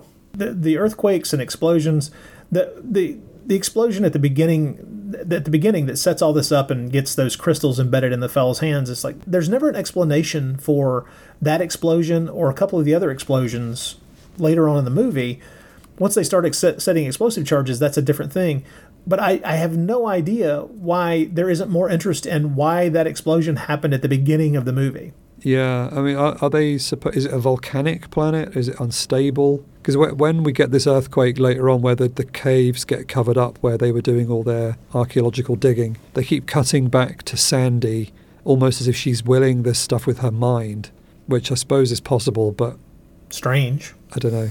Yeah, it reminded me a little bit. Have you ever seen that film, The Medusa Touch? Yeah. With Richard Burton. Yeah, it's been a long time, but yeah. The bit at the end, well, like where he's willing the um, Westminster Abbey to fall down. It was kind of a bit like that. Like she's mentally forcing this earthquake to happen, but but yeah, again, it doesn't really make a lot of sense. Well, at this point in the movie, the intelligence, and I'm putting that in quotes at this point, the intelligence takes control of Sandy. She stabs Barbara to death with a pair of scissors and then mutilates Dean and the remains of Mitch, drinking their blood, which is a very odd sequence. Yeah, and it's a shame. I mean, it's worth mentioning. Barbara is played by Victoria Tennant, Yes, who's absolutely lovely in this and in everything she's ever Yeah. been in. But she's given really very little to do. I know. and For such a good actress, it's so strange Yeah. to see her in this. You know, which is which is it's a fairly early role for her. Yeah, Um, I, the first time she was the first time I saw her in anything was in the Steve Martin movie L.A. Story, and it's it's so weird to see her in this because she's still that you know beautiful, attractive, talented woman who gets killed by a pair of scissors. So yeah, it's weird. not not that not that she gets killed by a pair of scissors in L.A. Story. That would be really strange. But it would be different. But yeah, all she, all her character really does is say, it's you know, it's it's like, oh, I can't wait to go home, and you're just thinking, well, you're dead, and then she, and then she is dead. So yeah, a bit of a wasted, uh, yeah, wasted character, unfortunately. But she's just there. Most of these people are just there to be killed. Yeah, this is in a lot of ways a body count film. This is a slasher by another name. So Well, yes, yeah, quite. But yeah, so she's dead, and um, Sandy is a full-blown psycho. Yeah, at this point, the rest of the team take refuge in the control room as Sandy uses explosives to destroy the base's transmitter. Uh, when her mental imbalance appears to correct itself, in other words, she seems to kind of come around and is herself again, Carl, Sh- uh, Sharon, and Commander Holly McKay attempt to sedate her. However, Sandy's madness returns, and Holly and Carl are killed in an accident with heat sealing machines, um, whereupon Sandy disembowels the corpses. Uh, this is where the gore really Yeah. the gore really kicks into gear, and this is um, this is kind of where I think the movie gets its reputation in a lot of ways beyond the insemination sequence, which is of course unforgettable once you've seen it. But they really ramp up the gore. This is in a lot of ways even more so than other Norman J. Warren films. This one's kind of a showcase for practical, gory special effects. Yeah, and these were all being done by Nick Maley. Yeah, he that was one of his specialties was being able to make people look properly injured. There's a great bit later on when Mark, um, when Sandy bites Mark's leg, and then he's kind of hobbling around, bleeding out of his leg, and there's all kind of bits sticking out and stuff. And that's that's classic Nick Maley, I would say.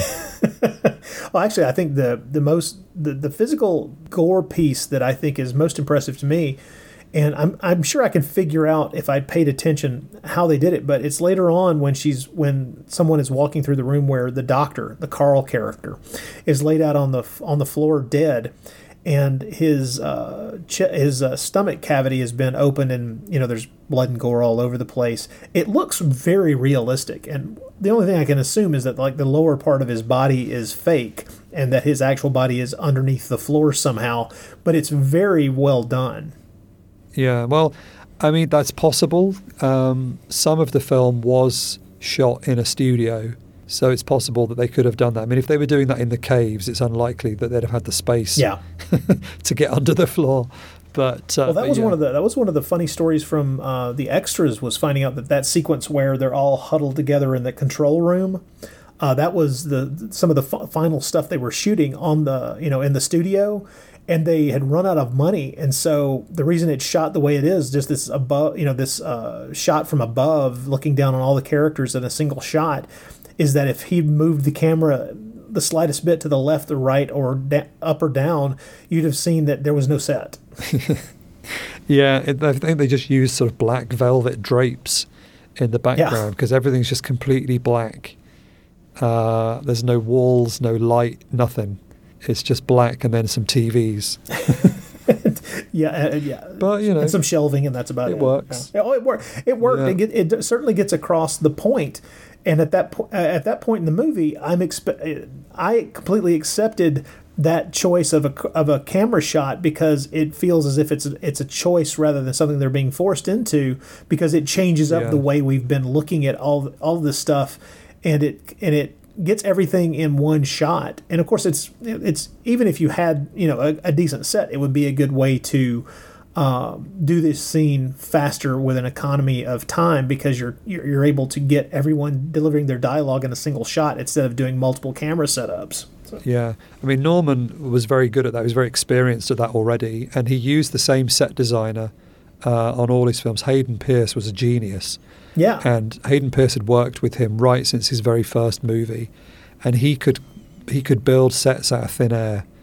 Uh, he was incredible, and everyone I've spoken to has got great stories about Hayden, how creative he was, how he could just come up with stuff, and obviously that's that set in the caves um, is made mostly made of wood, and the wood kept warping in the cave, so doors kept buckling and not being able to open or not being able to close properly, and he was forever having to shave bits off the doors to get them to shut, and just it was constant. He was there on set every day, either building bits of set or reappropriating bits of set or just uh, fixing the set. Uh, yeah, he was an amazing designer. So to be able to do that one shot, like you were just saying, that's a real testament to, to him. He would come up with a set that you could use for one shot. He wouldn't he wouldn't build stuff that you didn't need. He would only build what was definitely needed for the shots. You know, he was he didn't waste any money. He was really good at what he did. Well, out of curiosity, this this was shot. Most of the the shooting of this movie was at uh, Chislehurst Caves. Yep. Have you ever Yep. been there? I have, yeah. Uh, it's quite fun to go and walk around in those caves. They are just south of London, and uh, back in the 60s, they were a really popular place for young people to go and hang out, and bands would play there, like Led Zeppelin and Rolling Stones, and all these people would go and play in the caves. Um, and during the war, the caves were used for people to hide in during the Blitz. So they've got a, quite an interesting history. Uh, Doctor Who was shot in those caves as well. Yeah. Um, but they're not natural caves, and you can kind of tell. And again, this is something they could have worked into the script a bit more. But they they're mines basically, so all of those tunnels are dug out of the ca- of the uh, the caves. They're not. It's limestone, and it's all been dug through. That's why the floors are so smooth, and there's chisel marks on the walls and stuff. But uh, that's not really mentioned in the film. That the that all of those caves could be part of this complex of these aliens or something. And that's just another example of what I would consider to be a missed opportunity at script level. And you know, once you know you're going to use that location, to just immediately start building in uh, comments and p- pieces of dialogue and detail within the story itself to take advantage of that location.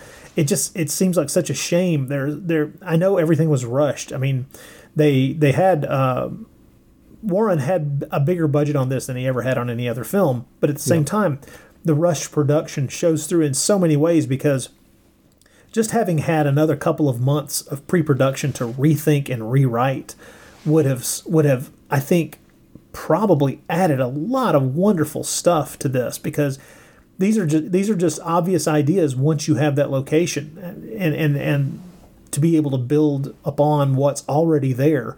And it's just a shame that you know the the time considerations are what are what presses everything. Film Yeah. that's that, that's something that you hear from a lot of filmmakers all the time. Anybody involved in making movies is that it's not always the budget that's the problem it's that you only have this much time.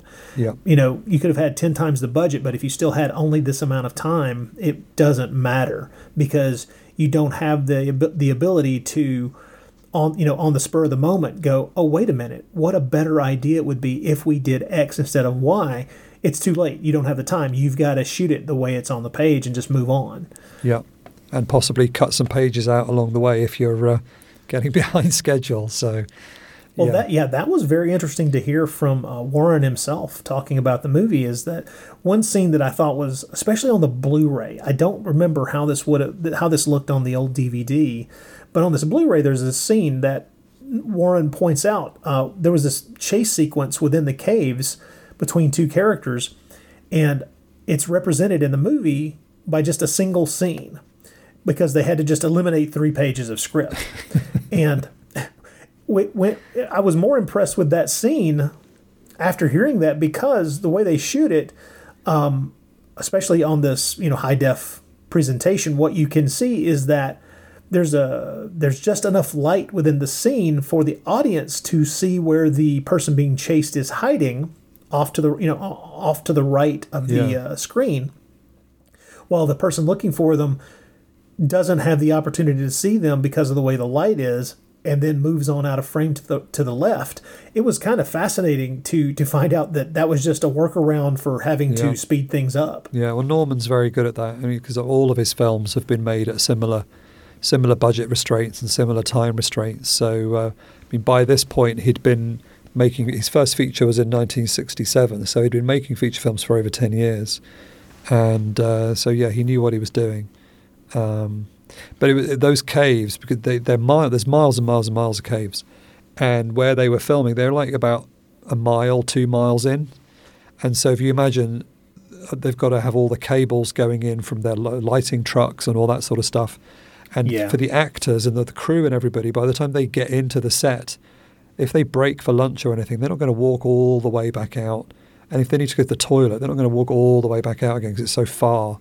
So they basically just bunkered down in these caves and would just go in first thing in the morning, eat in there, makeup in there, toilets in there, everything, and then come out again at the end of the day. And they're really cold in those caves as well. So Yeah. between, I mean, in this film, they're all like walking around in t-shirts and everything, but you know, between takes, they're putting on big coats and everything like that.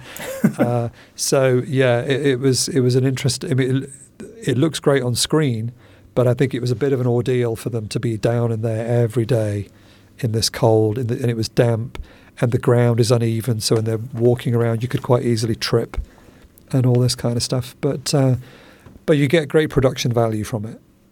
Oh, and speaking of that, I would like to I would like to praise the the choice that Warren made to shoot this in scope, to shoot this widescreen. Uh, Yeah. I, I think he was he was absolutely right to make that choice because it does add to the look of the picture in a lot of different ways. It gives it a very cinematic look, even when you're watching it on a screen at home.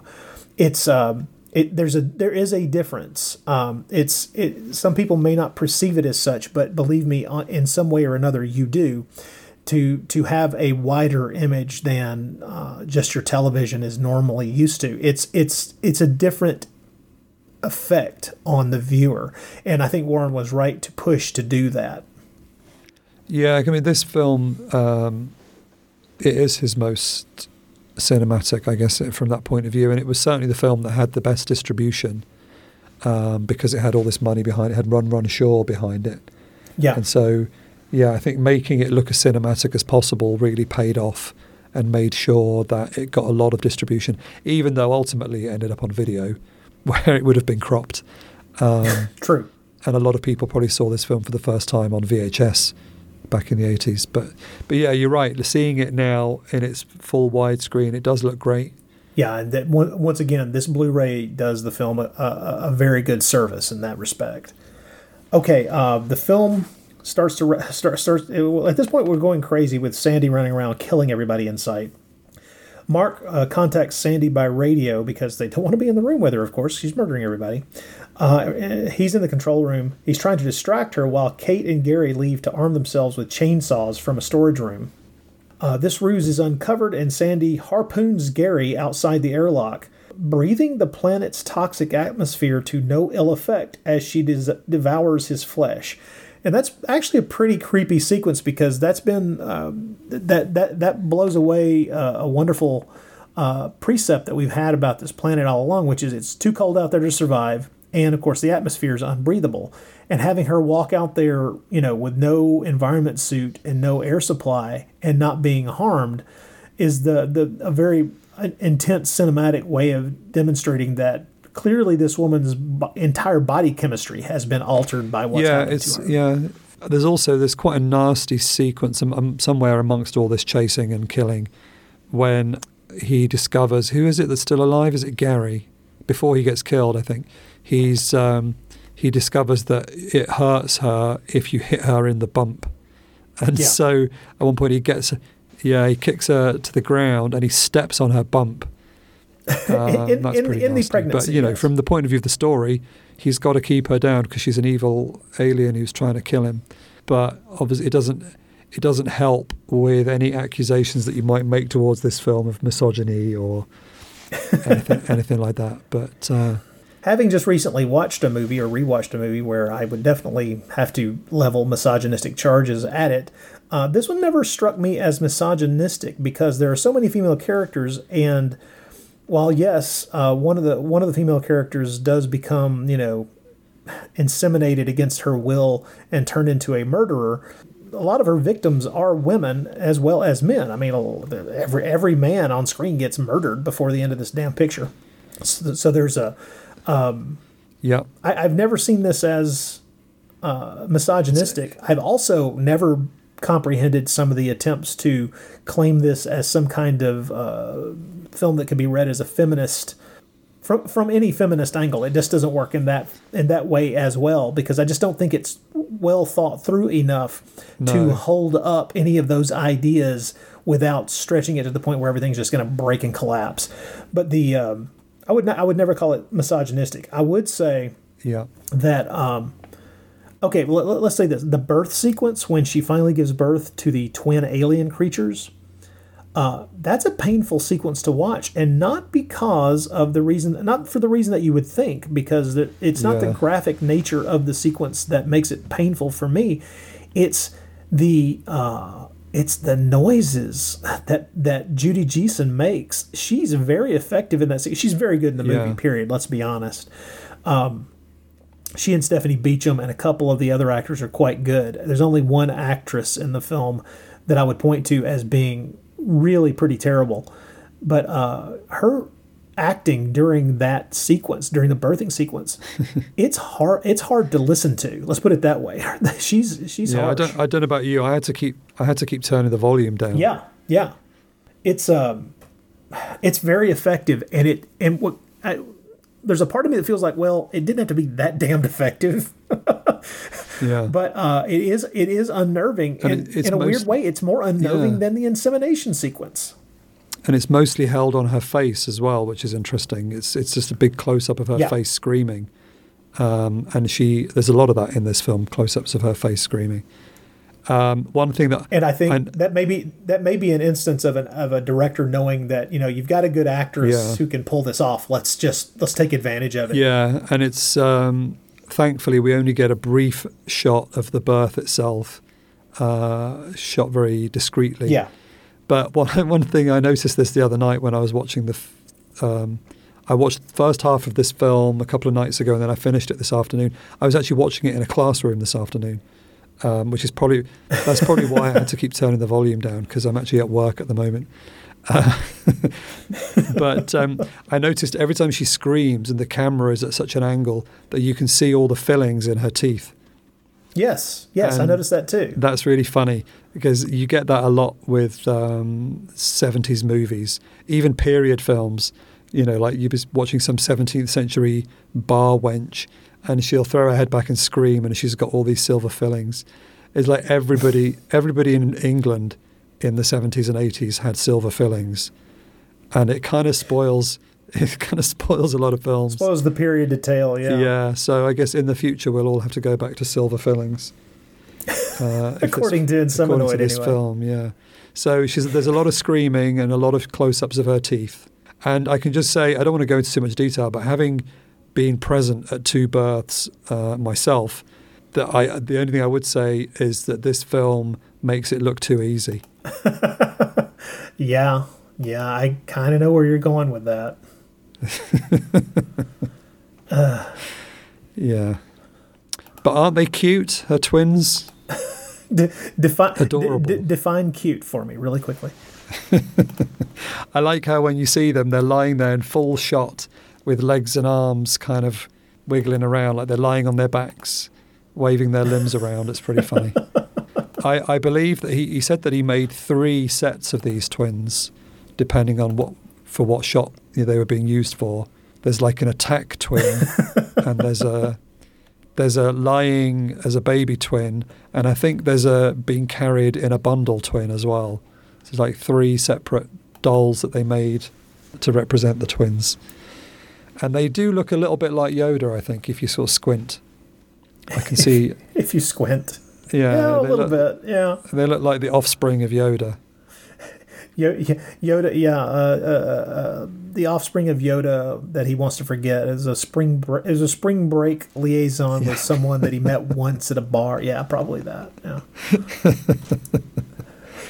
Yeah, he he had an unforgettable date with Jabba the Hutt's sister.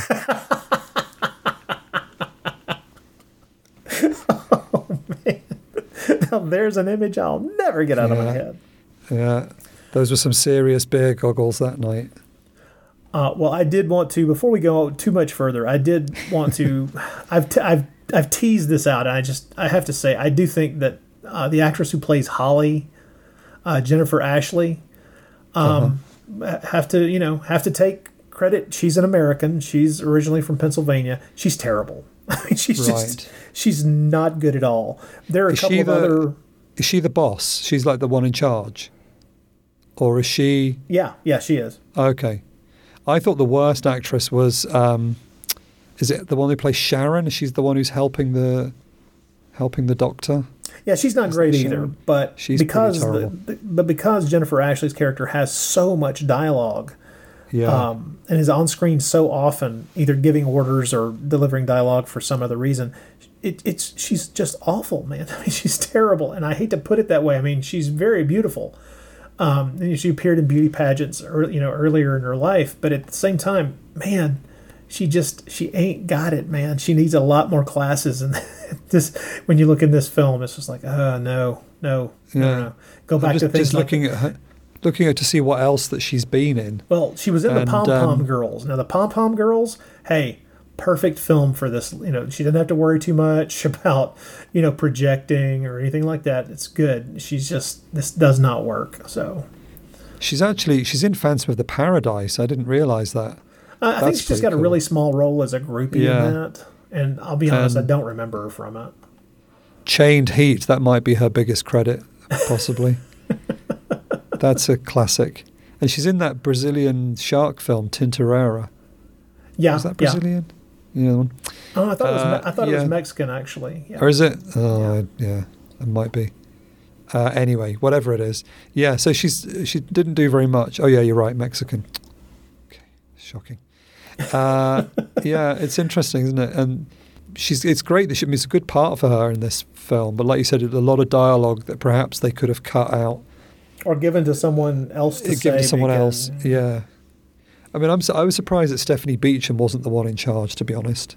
Yeah, she's well. I mean, she has a lot of dialogue too, as the you know the documentarian. Yeah. Um, and like I say, she's great. She's perfectly good in the role. I mean, she's actually. I mean, she. Uh, you know, you, you you can look at her career and you see this woman knows what she's doing. yeah. But um, so you know, if you if you've only got if you've got two actresses and one of them good and one of them bad, it's like I don't. I, Mm. what do you what do you do at that point? I would have bought Stephanie Beacham as being the person in charge more than a kind of lesser role that she appears to play in the organisation. I think. Yeah, that, I I would agree with you. That's true. Yeah. Well, at okay. this So point, anyway, where have we, where are we Oh in yeah, the story? well, um, that that yeah, that, that- at this point, um, proved that uh, Sandy's proved that she's can breathe the uh, air outside, and she's killed off a couple more people. Now, while preparing for some kind of final confrontation, Mark stumbles across Sandy's newborn hybrid twins that she's you know le- you know left behind after the birthing sequence, so she can go kill more people. Uh, he leaves them with Sharon as Sandy uses more explosives to blast through the control room door and proceeds to destroy all the equipment inside.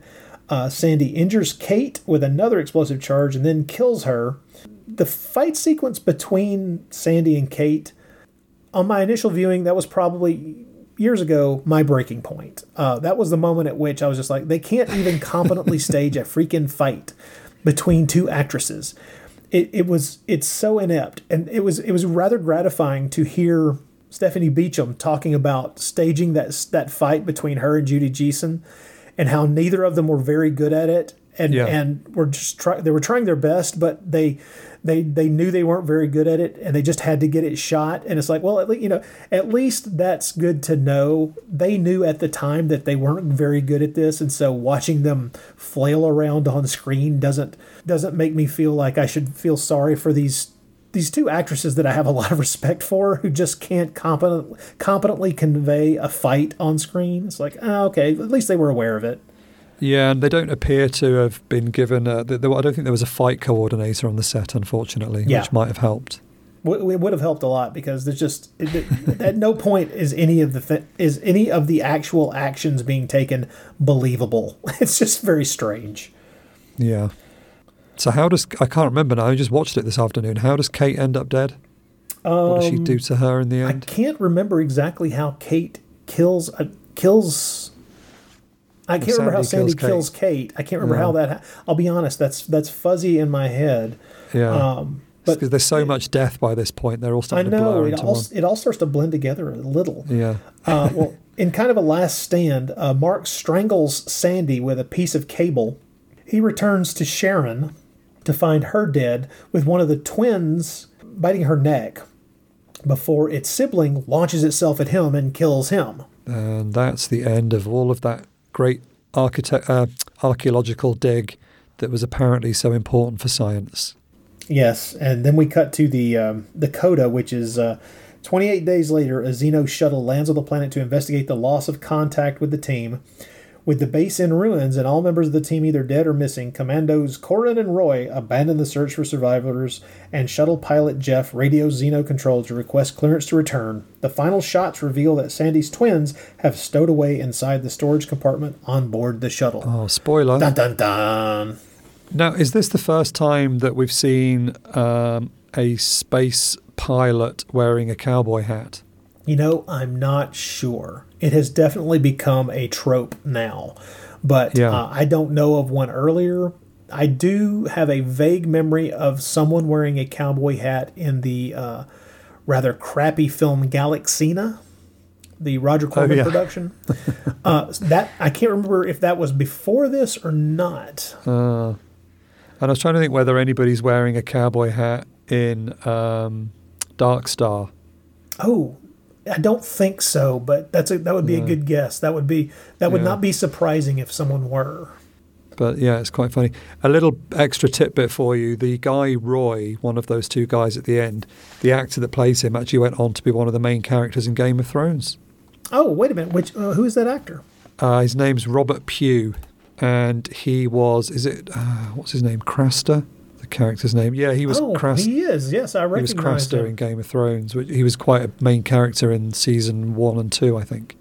So that's quite funny. I don't know about uh, any of these other people who went on to have successful careers.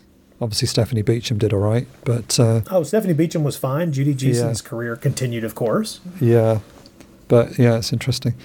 Yeah, well, there you go. We've uh, just given away the entire film. So, if you don't want to see it, we would now understand. So tell me why you don't like this film so much, and whether your opinion has Um, changed. Because I know in the past you've been pretty down on it. Well, yes. Um, when I first encountered this movie, it was back in, uh, I think, 2013, uh, when I first watched that uh, Anchor Bay DVD. And yes, I considered it terrible. As a matter of fact, I'll quote myself, uh, not at length, but just a little bit here. I, uh, I, I wrote for my blog, I said, uh, slightly daft, sloppily written, and for the most part acted as if the paychecks were late.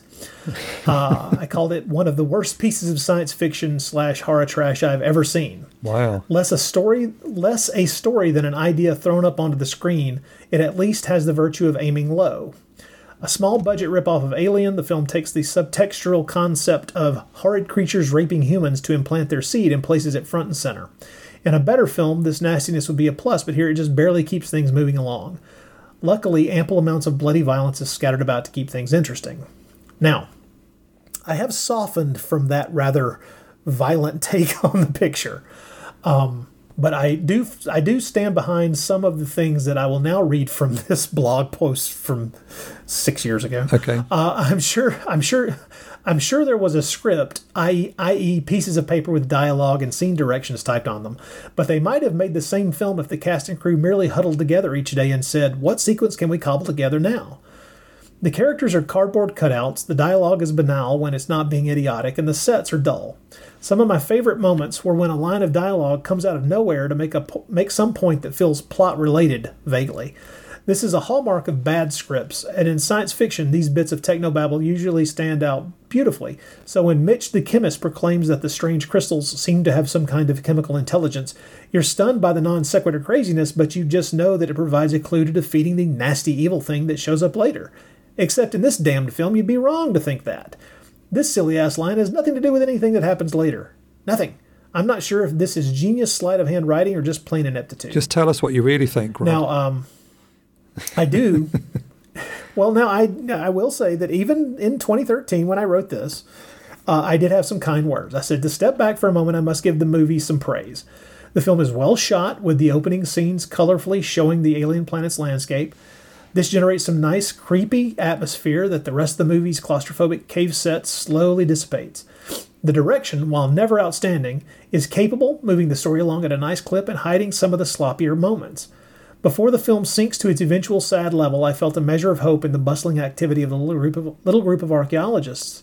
But when the killing started, the terribly choreographed fight sequences finished off my willing suspension of disbelief. I do give the film points for the overly gory murders, but the effects are hit or miss with at least one death scene descending into unintended humor.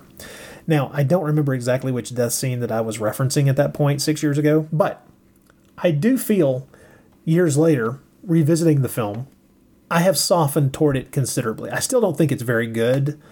Uh, it is actually my least favorite Norman J. Warren horror film.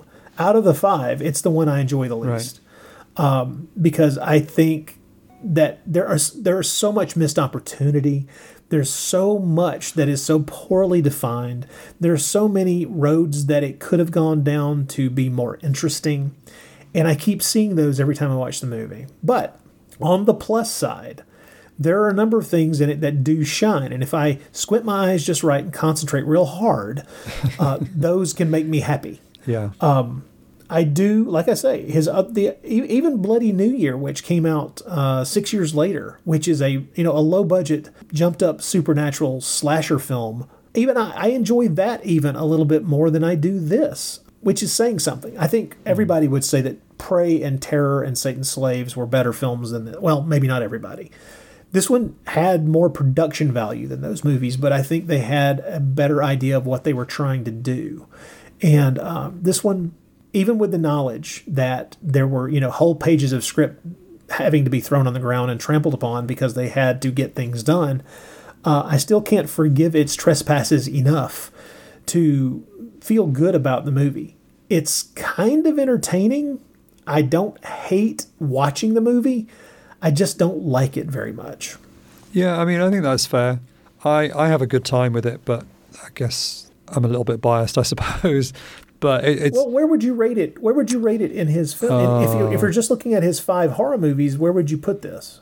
well, I don't know. Um, I don't. I've never actually tried to put them in any sort of order. Yeah. I like them all for different reasons, I guess. And I, I like this one because it's a British British sci-fi movie shot in some caves, and I just think it's got some charm uh, because of that. It, it- in many ways, it does feel like an extended. It could be an extended Doctor Who episode because many Doctor Who Who's are just running around in, in a quarry or some caves or or whatever, you know. Yeah. So I I find it quite charming in, from that point of view. So I'm I'm less concerned with uh, questions of quality. I think. um, so yeah, I wouldn't like to try and put it in order. I suppose. I mean, ultimately, I think Norman will always be best known for Satan's Slave and Terror. They're his two, the two sort of pinnacles of his horror career, if you want to call it that. Uh, and then the other ones are all just very interesting. Um, so perhaps I would put it, if I was going to put it in an order, it would be below those two, Okay. only because I think those two are much more original than this one, even though Terror basically rips off Suspiria. But because it's British, it's kind of got a quite an interesting sort of comedic sensibility about it, I suppose. Yeah. Yeah. Uh, yeah, I, I just, I don't know, I enjoy all of his films for different reasons. I mean, this wasn't even his first science fiction film. He had done another one um, three, two, three years earlier called Spaced Out, which is, um, uh, in America it's called Spaced Out. Over here it's called Outer Touch. now I've never I've never seen that. which was Um, about- have I- I've never seen Spaced Out. Is Oh. what is it? So there is a spaceship with three, uh, is it three? Three beautiful women on board, and it crashes in a f- in a park in England. a couple, young couple, an older man and a younger man all get sort of come on board because they all witness this crash, and then it takes off again, and they come from a planet with no men, and so, you know, c- comedic. The, the, the, the jokes just write themselves. Yes. Yeah, you basically you can write the rest of the thing yourself. But what's interesting, one of the women that was in that film was Ava Cadell, who is now Dr. Ava Cadell, America's leading sexologist. Really? And I think, sh- yeah, I think she's on TV quite a lot over there, talking about sex. Dr. Ava Cadell. Holy crap. But in f- in her former life, she was a model and um, actress and occasional porn star. Oh, really? Yeah, so she's quite interesting. I've interviewed her a long time ago, um, and she sent me loads of she, she sent me loads of naked photos of herself. uh, and that's normally it's the male that's doing that to the female. Yeah. That's an interesting take on things. Yeah, and another one of the women uh, was Glory Annen, who was in Prey. She's one of the two women in Prey. yeah, re- I really enjoyed And so Prey. she- yeah. Yeah, and the main guy in Prey, uh, Barry Stokes, he is also in uh, in Outer Touch, where he plays a guy. He's bas- he's very similar to um, Christopher Reeves doing Clark Kent in Superman, except obviously, but Outer Touch came before Superman, so, uh, or was it before? When was Superman? Uh, Superman was, was like 78. 1980, wasn't it? Oh, was it 78? Oh, it's about the same time then, so maybe it was. But anyway, so yeah, so Norman had done this film uh, in a spaceship uh, with lots of sexual comedic shenanigans going on. So Inseminoid was him doing serious sci-fi, I suppose. But yeah, I like it. I don't mind it. Well, here's the here's the thing. Um, you know, in 2019, I'm looking at this movie with a, a, a much more forgiving eye in a lot of different ways. And like I say, I'm not. I'm. I don't now consider it to be one of the worst films I've ever seen. That that's a ridiculous statement to have made even back then, considering how many movies I've seen in my life. But but it, my frustrations with it are are multiple, and we talked about some of them as we went through it. But I do kind of now, especially with this Blu-ray presentation. Like I say, I've not done any kind of comparison between it and the old DVD that I have, but there's there's something about being able to see it this clearly that yeah occasionally it shows some of the seams and it makes some of the sets a little more rinky dink than they may have appeared say on VHS back in the day but it also those those flaws and this happens a lot with movies for me those flaws and being able to see them actually makes me feel a little more kindly toward the film and Yeah. now years later rewatching this movie for you know se- the second or third time possibly the fourth time in my life i'm looking at it now and yeah I'm, I'm frustrated by the things that i've spoken about already but at the same time there are a lot of things in the movie that i kind of get a lot of joy out of there's a, a bizarre kind of unpredictability to what they're going to do. The characters are so flimsily drawn and so thin that it's yeah they're, they're obviously just there to be killed. I mean that's why we have such a such a, a large cast is we need a lot of victims. And in a way that's fun because if you've never seen the movie before and i have to say even though i had seen the movie i didn't remember for instance that victoria tennant gets killed off so quickly. And it's a bit of a Yeah. surprise because i know her from other things and it's un- it, it- it's unexpected. And there are a number of points in the movie where unexpected things happen even though i have seen the movie before i just don't remember them. And i think that says something about the structure of it and the way they've done this the way this they put this film together in that there's a number of things that come out of left field they're not they're not ridiculous things they're just things that you figure will eventually happen because you're in a horror movie you just don't expect them to happen the way and in the order in which they happen and also I'm much kinder now to uh, Norman Warren and the the direction of the picture. I think he actually did a damn good job with what he had. There's a lot done and accomplished in this movie Yeah. that yeah, I already knew they were shot in these caves and it was, you know, a ridiculously difficult shoot with, you know, a lot of dampness and cold and all this, that, and the other. But then to learn that, you know, he had to get incredibly inventive with his crew to be able to shoot a lot of the stuff when they went back to the studio to finish up. that even makes me like the movie a little bit more and, and give it just a little bit more of a of a of a thumbs up in a weird way because that did not occur to me when shooting it because when I was watching this film at any point, no matter how many times I've seen it now, it didn't occur to me the, that this was being done under really strange, difficult, you know, circumstances that made, for instance, certain uh, choices that I took to be artistic, actually things that were forced upon them by the facts of what they had to do uh, the shot. Um, yeah, he's he's a, a very good filmmaker to have been able to get on screen what he did. I will go to my grave wishing that he'd had another two months of pre-production time to to shore the script up and make it more interesting. Yeah. But uh, I can't hate this movie anymore. Um, I don't love it, but I don't hate it. It's a valiant. Well, it's a valiant attempt. Yeah, that's that's progress. maybe in 10 more years. when yeah. it's being v- VR projected onto my retina, I'll love it. Who knows? Yeah. The the older I get, I mean, the more I find myself being quite kindly towards pretty much any film. Like making a film is really hard. Yeah. And I think you have to give people a break a lot of the time because it's such a hard. Getting any film finished is like a miracle. True. So you can, I, I find myself be quite generous towards anything really. Pos- you know, nobody sets out to deliberately make a bad film, um, except possibly Adam Sandler. And I'm in complete agreement there. You know, so even when films go wrong, they were really trying, and I try my best now when I watch stuff to to see it from that point of view and try and appreciate what they were going for, even if they don't quite reach what they what they were trying to achieve. I agree with you. I agree with you. And in the end, I'm really happy that you wanted to do an episode on this uh, on this film because when you first mentioned it, I was completely scoffing and going, "Oh, he can't be serious, not that piece of garbage." but you forced me to go back and rewatch this movie, and I would have probably picked up this this indicator box set of his movies, of his horror movies, I should say. I would have probably picked it up anyway, just because of the the the real affection I have for Satan's Slave, Prey, and Terror.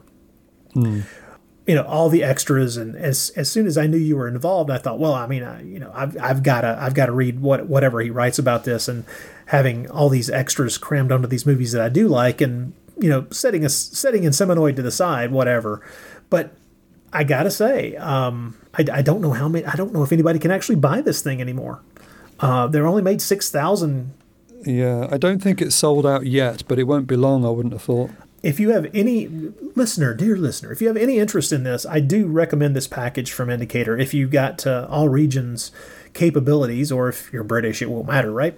Uh, but if you've got all regions Blu-ray capability, these these discs are packed. I mean, just packed with extras. I've only gone through a portion of the extras on just the Inseminoid disc, and the book Oh, and there's like there's a what is with these? There's like lobby cards and a poster. What? Is, there's a lot of stuff yeah, stuffed into this box set. It's really great. And I should just say that actually these discs are all region free, so you don't even need to have a multi-region Blu-ray player. You can oh, anyone are can they? get it.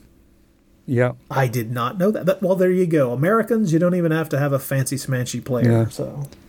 But these indicator, have you got any of the other indicator box sets? Yes, a number of so uh, a number of them. Yes, they're very good. Yeah and they've got a new another Hammer one coming out. Hammer Volume Four is coming out next month. Oh, I know. I'm very excited about that. I've got one of the previous yeah. Hammer sets. I've got their William Castle set. Gosh, there was one other, and now I can't remember what it is. But yeah, I, Indicator is a is a yeah. British Blu-ray company that I'm very pleased with. Yeah, they've they've they're only they're quite recent. They just sort of appeared out of nowhere about two or three years ago, and they're doing some amazing stuff. So. Uh, yeah, these box sets are wonderful kind of collector's items. I think a lot of people buy them because they're collecting all of the sets, even if they're not necessarily fans of the films. So that's well, why I didn't you, pick up. I didn't pick up their Harryhausen sets because I already have you know really good Blu-rays of them that were issued here uh, in the yeah. states. Oh, that's good. Then. And yeah, I, I, I kind of wish I had in a way, but I mean they they didn't have anything on them that wasn't on the sets over here, so I didn't uh, do that. Enough. But, yeah, yeah, fair enough. Yeah, no, it's great. I'm I was, I'm pleased to have been involved, and uh, I'm obviously partly because they paid me in box sets. So there was there there was this great day when this massive box arrived, and I had to go and collect it from the post office. and it was so heavy, and it was full of indicator box sets. So that was a great day. Well, if there's any of those that you feel that you don't want, uh, let me give you my address. So perhaps we could just finish off uh, with this. I've just noticed this on the IMDb that it's listed on various lists. This film, uh, space sci-fi, space horror movies, 80s sci-fi horror movies, and then it's listed on on a list called "Not Recommended for Pregnant Women or New Parents." so maybe that should be also printed on the box as like a, consumer advice. Pro- probably a good idea. Yeah, don't watch this film with your significant other if she is expecting. Most assuredly not. Adrian, I want to thank you once again for, for convincing me to, like I said, I probably would have done it anyway, but convincing me to go ahead and, and uh, sit down and go through Inseminoid with a, uh, a critical eye and a more experienced eye six years after I wrote hideous, hideous, mean spirited things about it. Well, that's it's my pleasure. Thanks for uh, for bringing me back on to, to do our annual podcast. we'll we'll keep doing these until uh, they once again until Brexit and or whatever per- political weirdness happens in our in my country here Yeah. uh, makes it impossible for us to speak, and we're you know having to take up muskets against each other That's right. Maybe we'll be in bunkers talking to each other. over over illegal Skype. Yeah. Well, hey, happy Halloween. Oh, thank you. Happy Halloween to you. Is that do you Yeah. have much of a Halloween tradition in your home over there? Oh yeah, every year. Well, th- where we live uh, is very popular for kids doing trick or treating. So um, Excellent. we the doorbell rings all night until we run out of sweets, and then we have to put a sign on the door saying that we've run out. But I've now started this uh, cult film club, so I'm doing a Halloween screening this year. So I actually won't be at home for most of the evening, but we're we're screening the the Lost Boys uh, at my local theatre. Ah. And I just checked this morning, and I'm already on over 110 tickets sold, which is pretty exciting. What's the capacity of the theater? Uh, 300. so I'll Wow, be good deal. I'll I'll be all right. But yeah, I'm, I'm very excited. I, I've been running the Cult Cult Film Club. Um, I started it last Halloween, and then we had regular monthly screenings this year. But the most I've ever had is about 50. So uh, I'm very excited to have more than 100 people come to my Halloween party. So uh, this is going to be a good one. I've got to get myself a good costume. Well, uh, when you when you uh, decide on the costume and when you're in it, uh, post some photos. I really want to see that. Oh, there will be photos. Don't worry.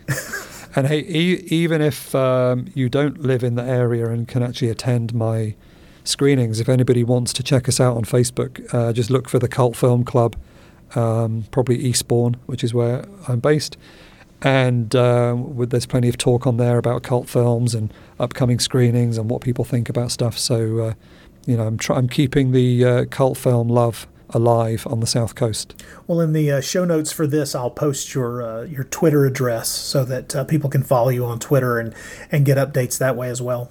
Yep, cool. That's me. I'm Retro Ramblings on most social media platforms. Excellent. Thank you once again, Adrian. Okay, thank you. It's been fun.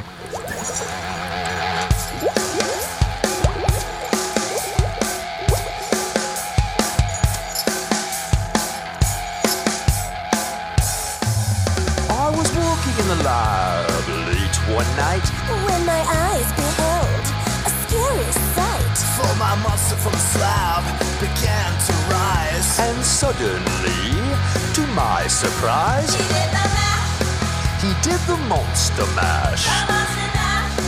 It was a graveyard smash. It caught on in a flash. He did the monster mash. A laboratory in the castle east. To the master bedroom where the vampires feast. The ghouls all came from the humble abodes to get a jolt from my electrode. And did the monster mash. It was a graveyard smash. It caught on in a flash. It was the monster mash. The zombies were having fun. The party had just begun. The guests included Wolfman, Dracula, and his son. The scene was rocking now we're digging the sound. Igor on chains, backed by his baying hounds. The coffin bangers were about to arrive with their vocal group, the Crypt Kickers Five. Oh, they played the Monster Mash. It was a graveyard smash. It caught on in a flash. It was the Monster Mash. Out from his coffin, Drac's voice did ring. Seems he was troubled by just one thing. He opened the lid and shook his fist and said, Whatever happened to my Transylvania twist? It's now the Monster Mash. And it's a graveyard smash. It's gone on in a flash. It's now the Monster Mash. Everything's cool, Drac's a part of the band. And my monster mash is the hit of the land. For you, the living, this mash was meant to. When you get to my door, tell them the rhythm coffin sent you. You can mash Then you can monster mash. the monster mash into my graveyard smash. Then you can mash. You catch on in a flash. The monster mash. When you do my monster mash.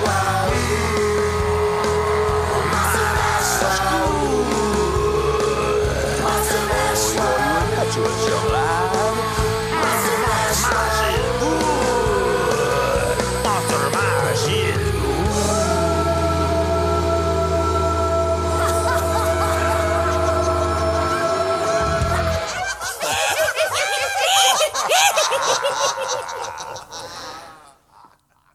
And so Rod has now gone to answer the door. I'm going to keep recording in case uh, it's something terrible at his door and we need to use this as recording as evidence. So I'm going to give a running commentary as Rod goes down the stairs and opens the door to discover somebody in a William Shatner mask. And Rod thinks, well, you're about three weeks too early. So uh, he goes to close the door, but the but then the William Shatner guy puts his foot in the door, and Rod is scared, and then he realizes that it's not somebody in a William Shatner mask; it is actually William Shatner, which is of course the scariest thing of all. And so he starts to speak William Shatner, but his delivery is erratic and Rod doesn't know what he really wants. So he leaves him and he comes back upstairs and comes back to the microphone. And he's alive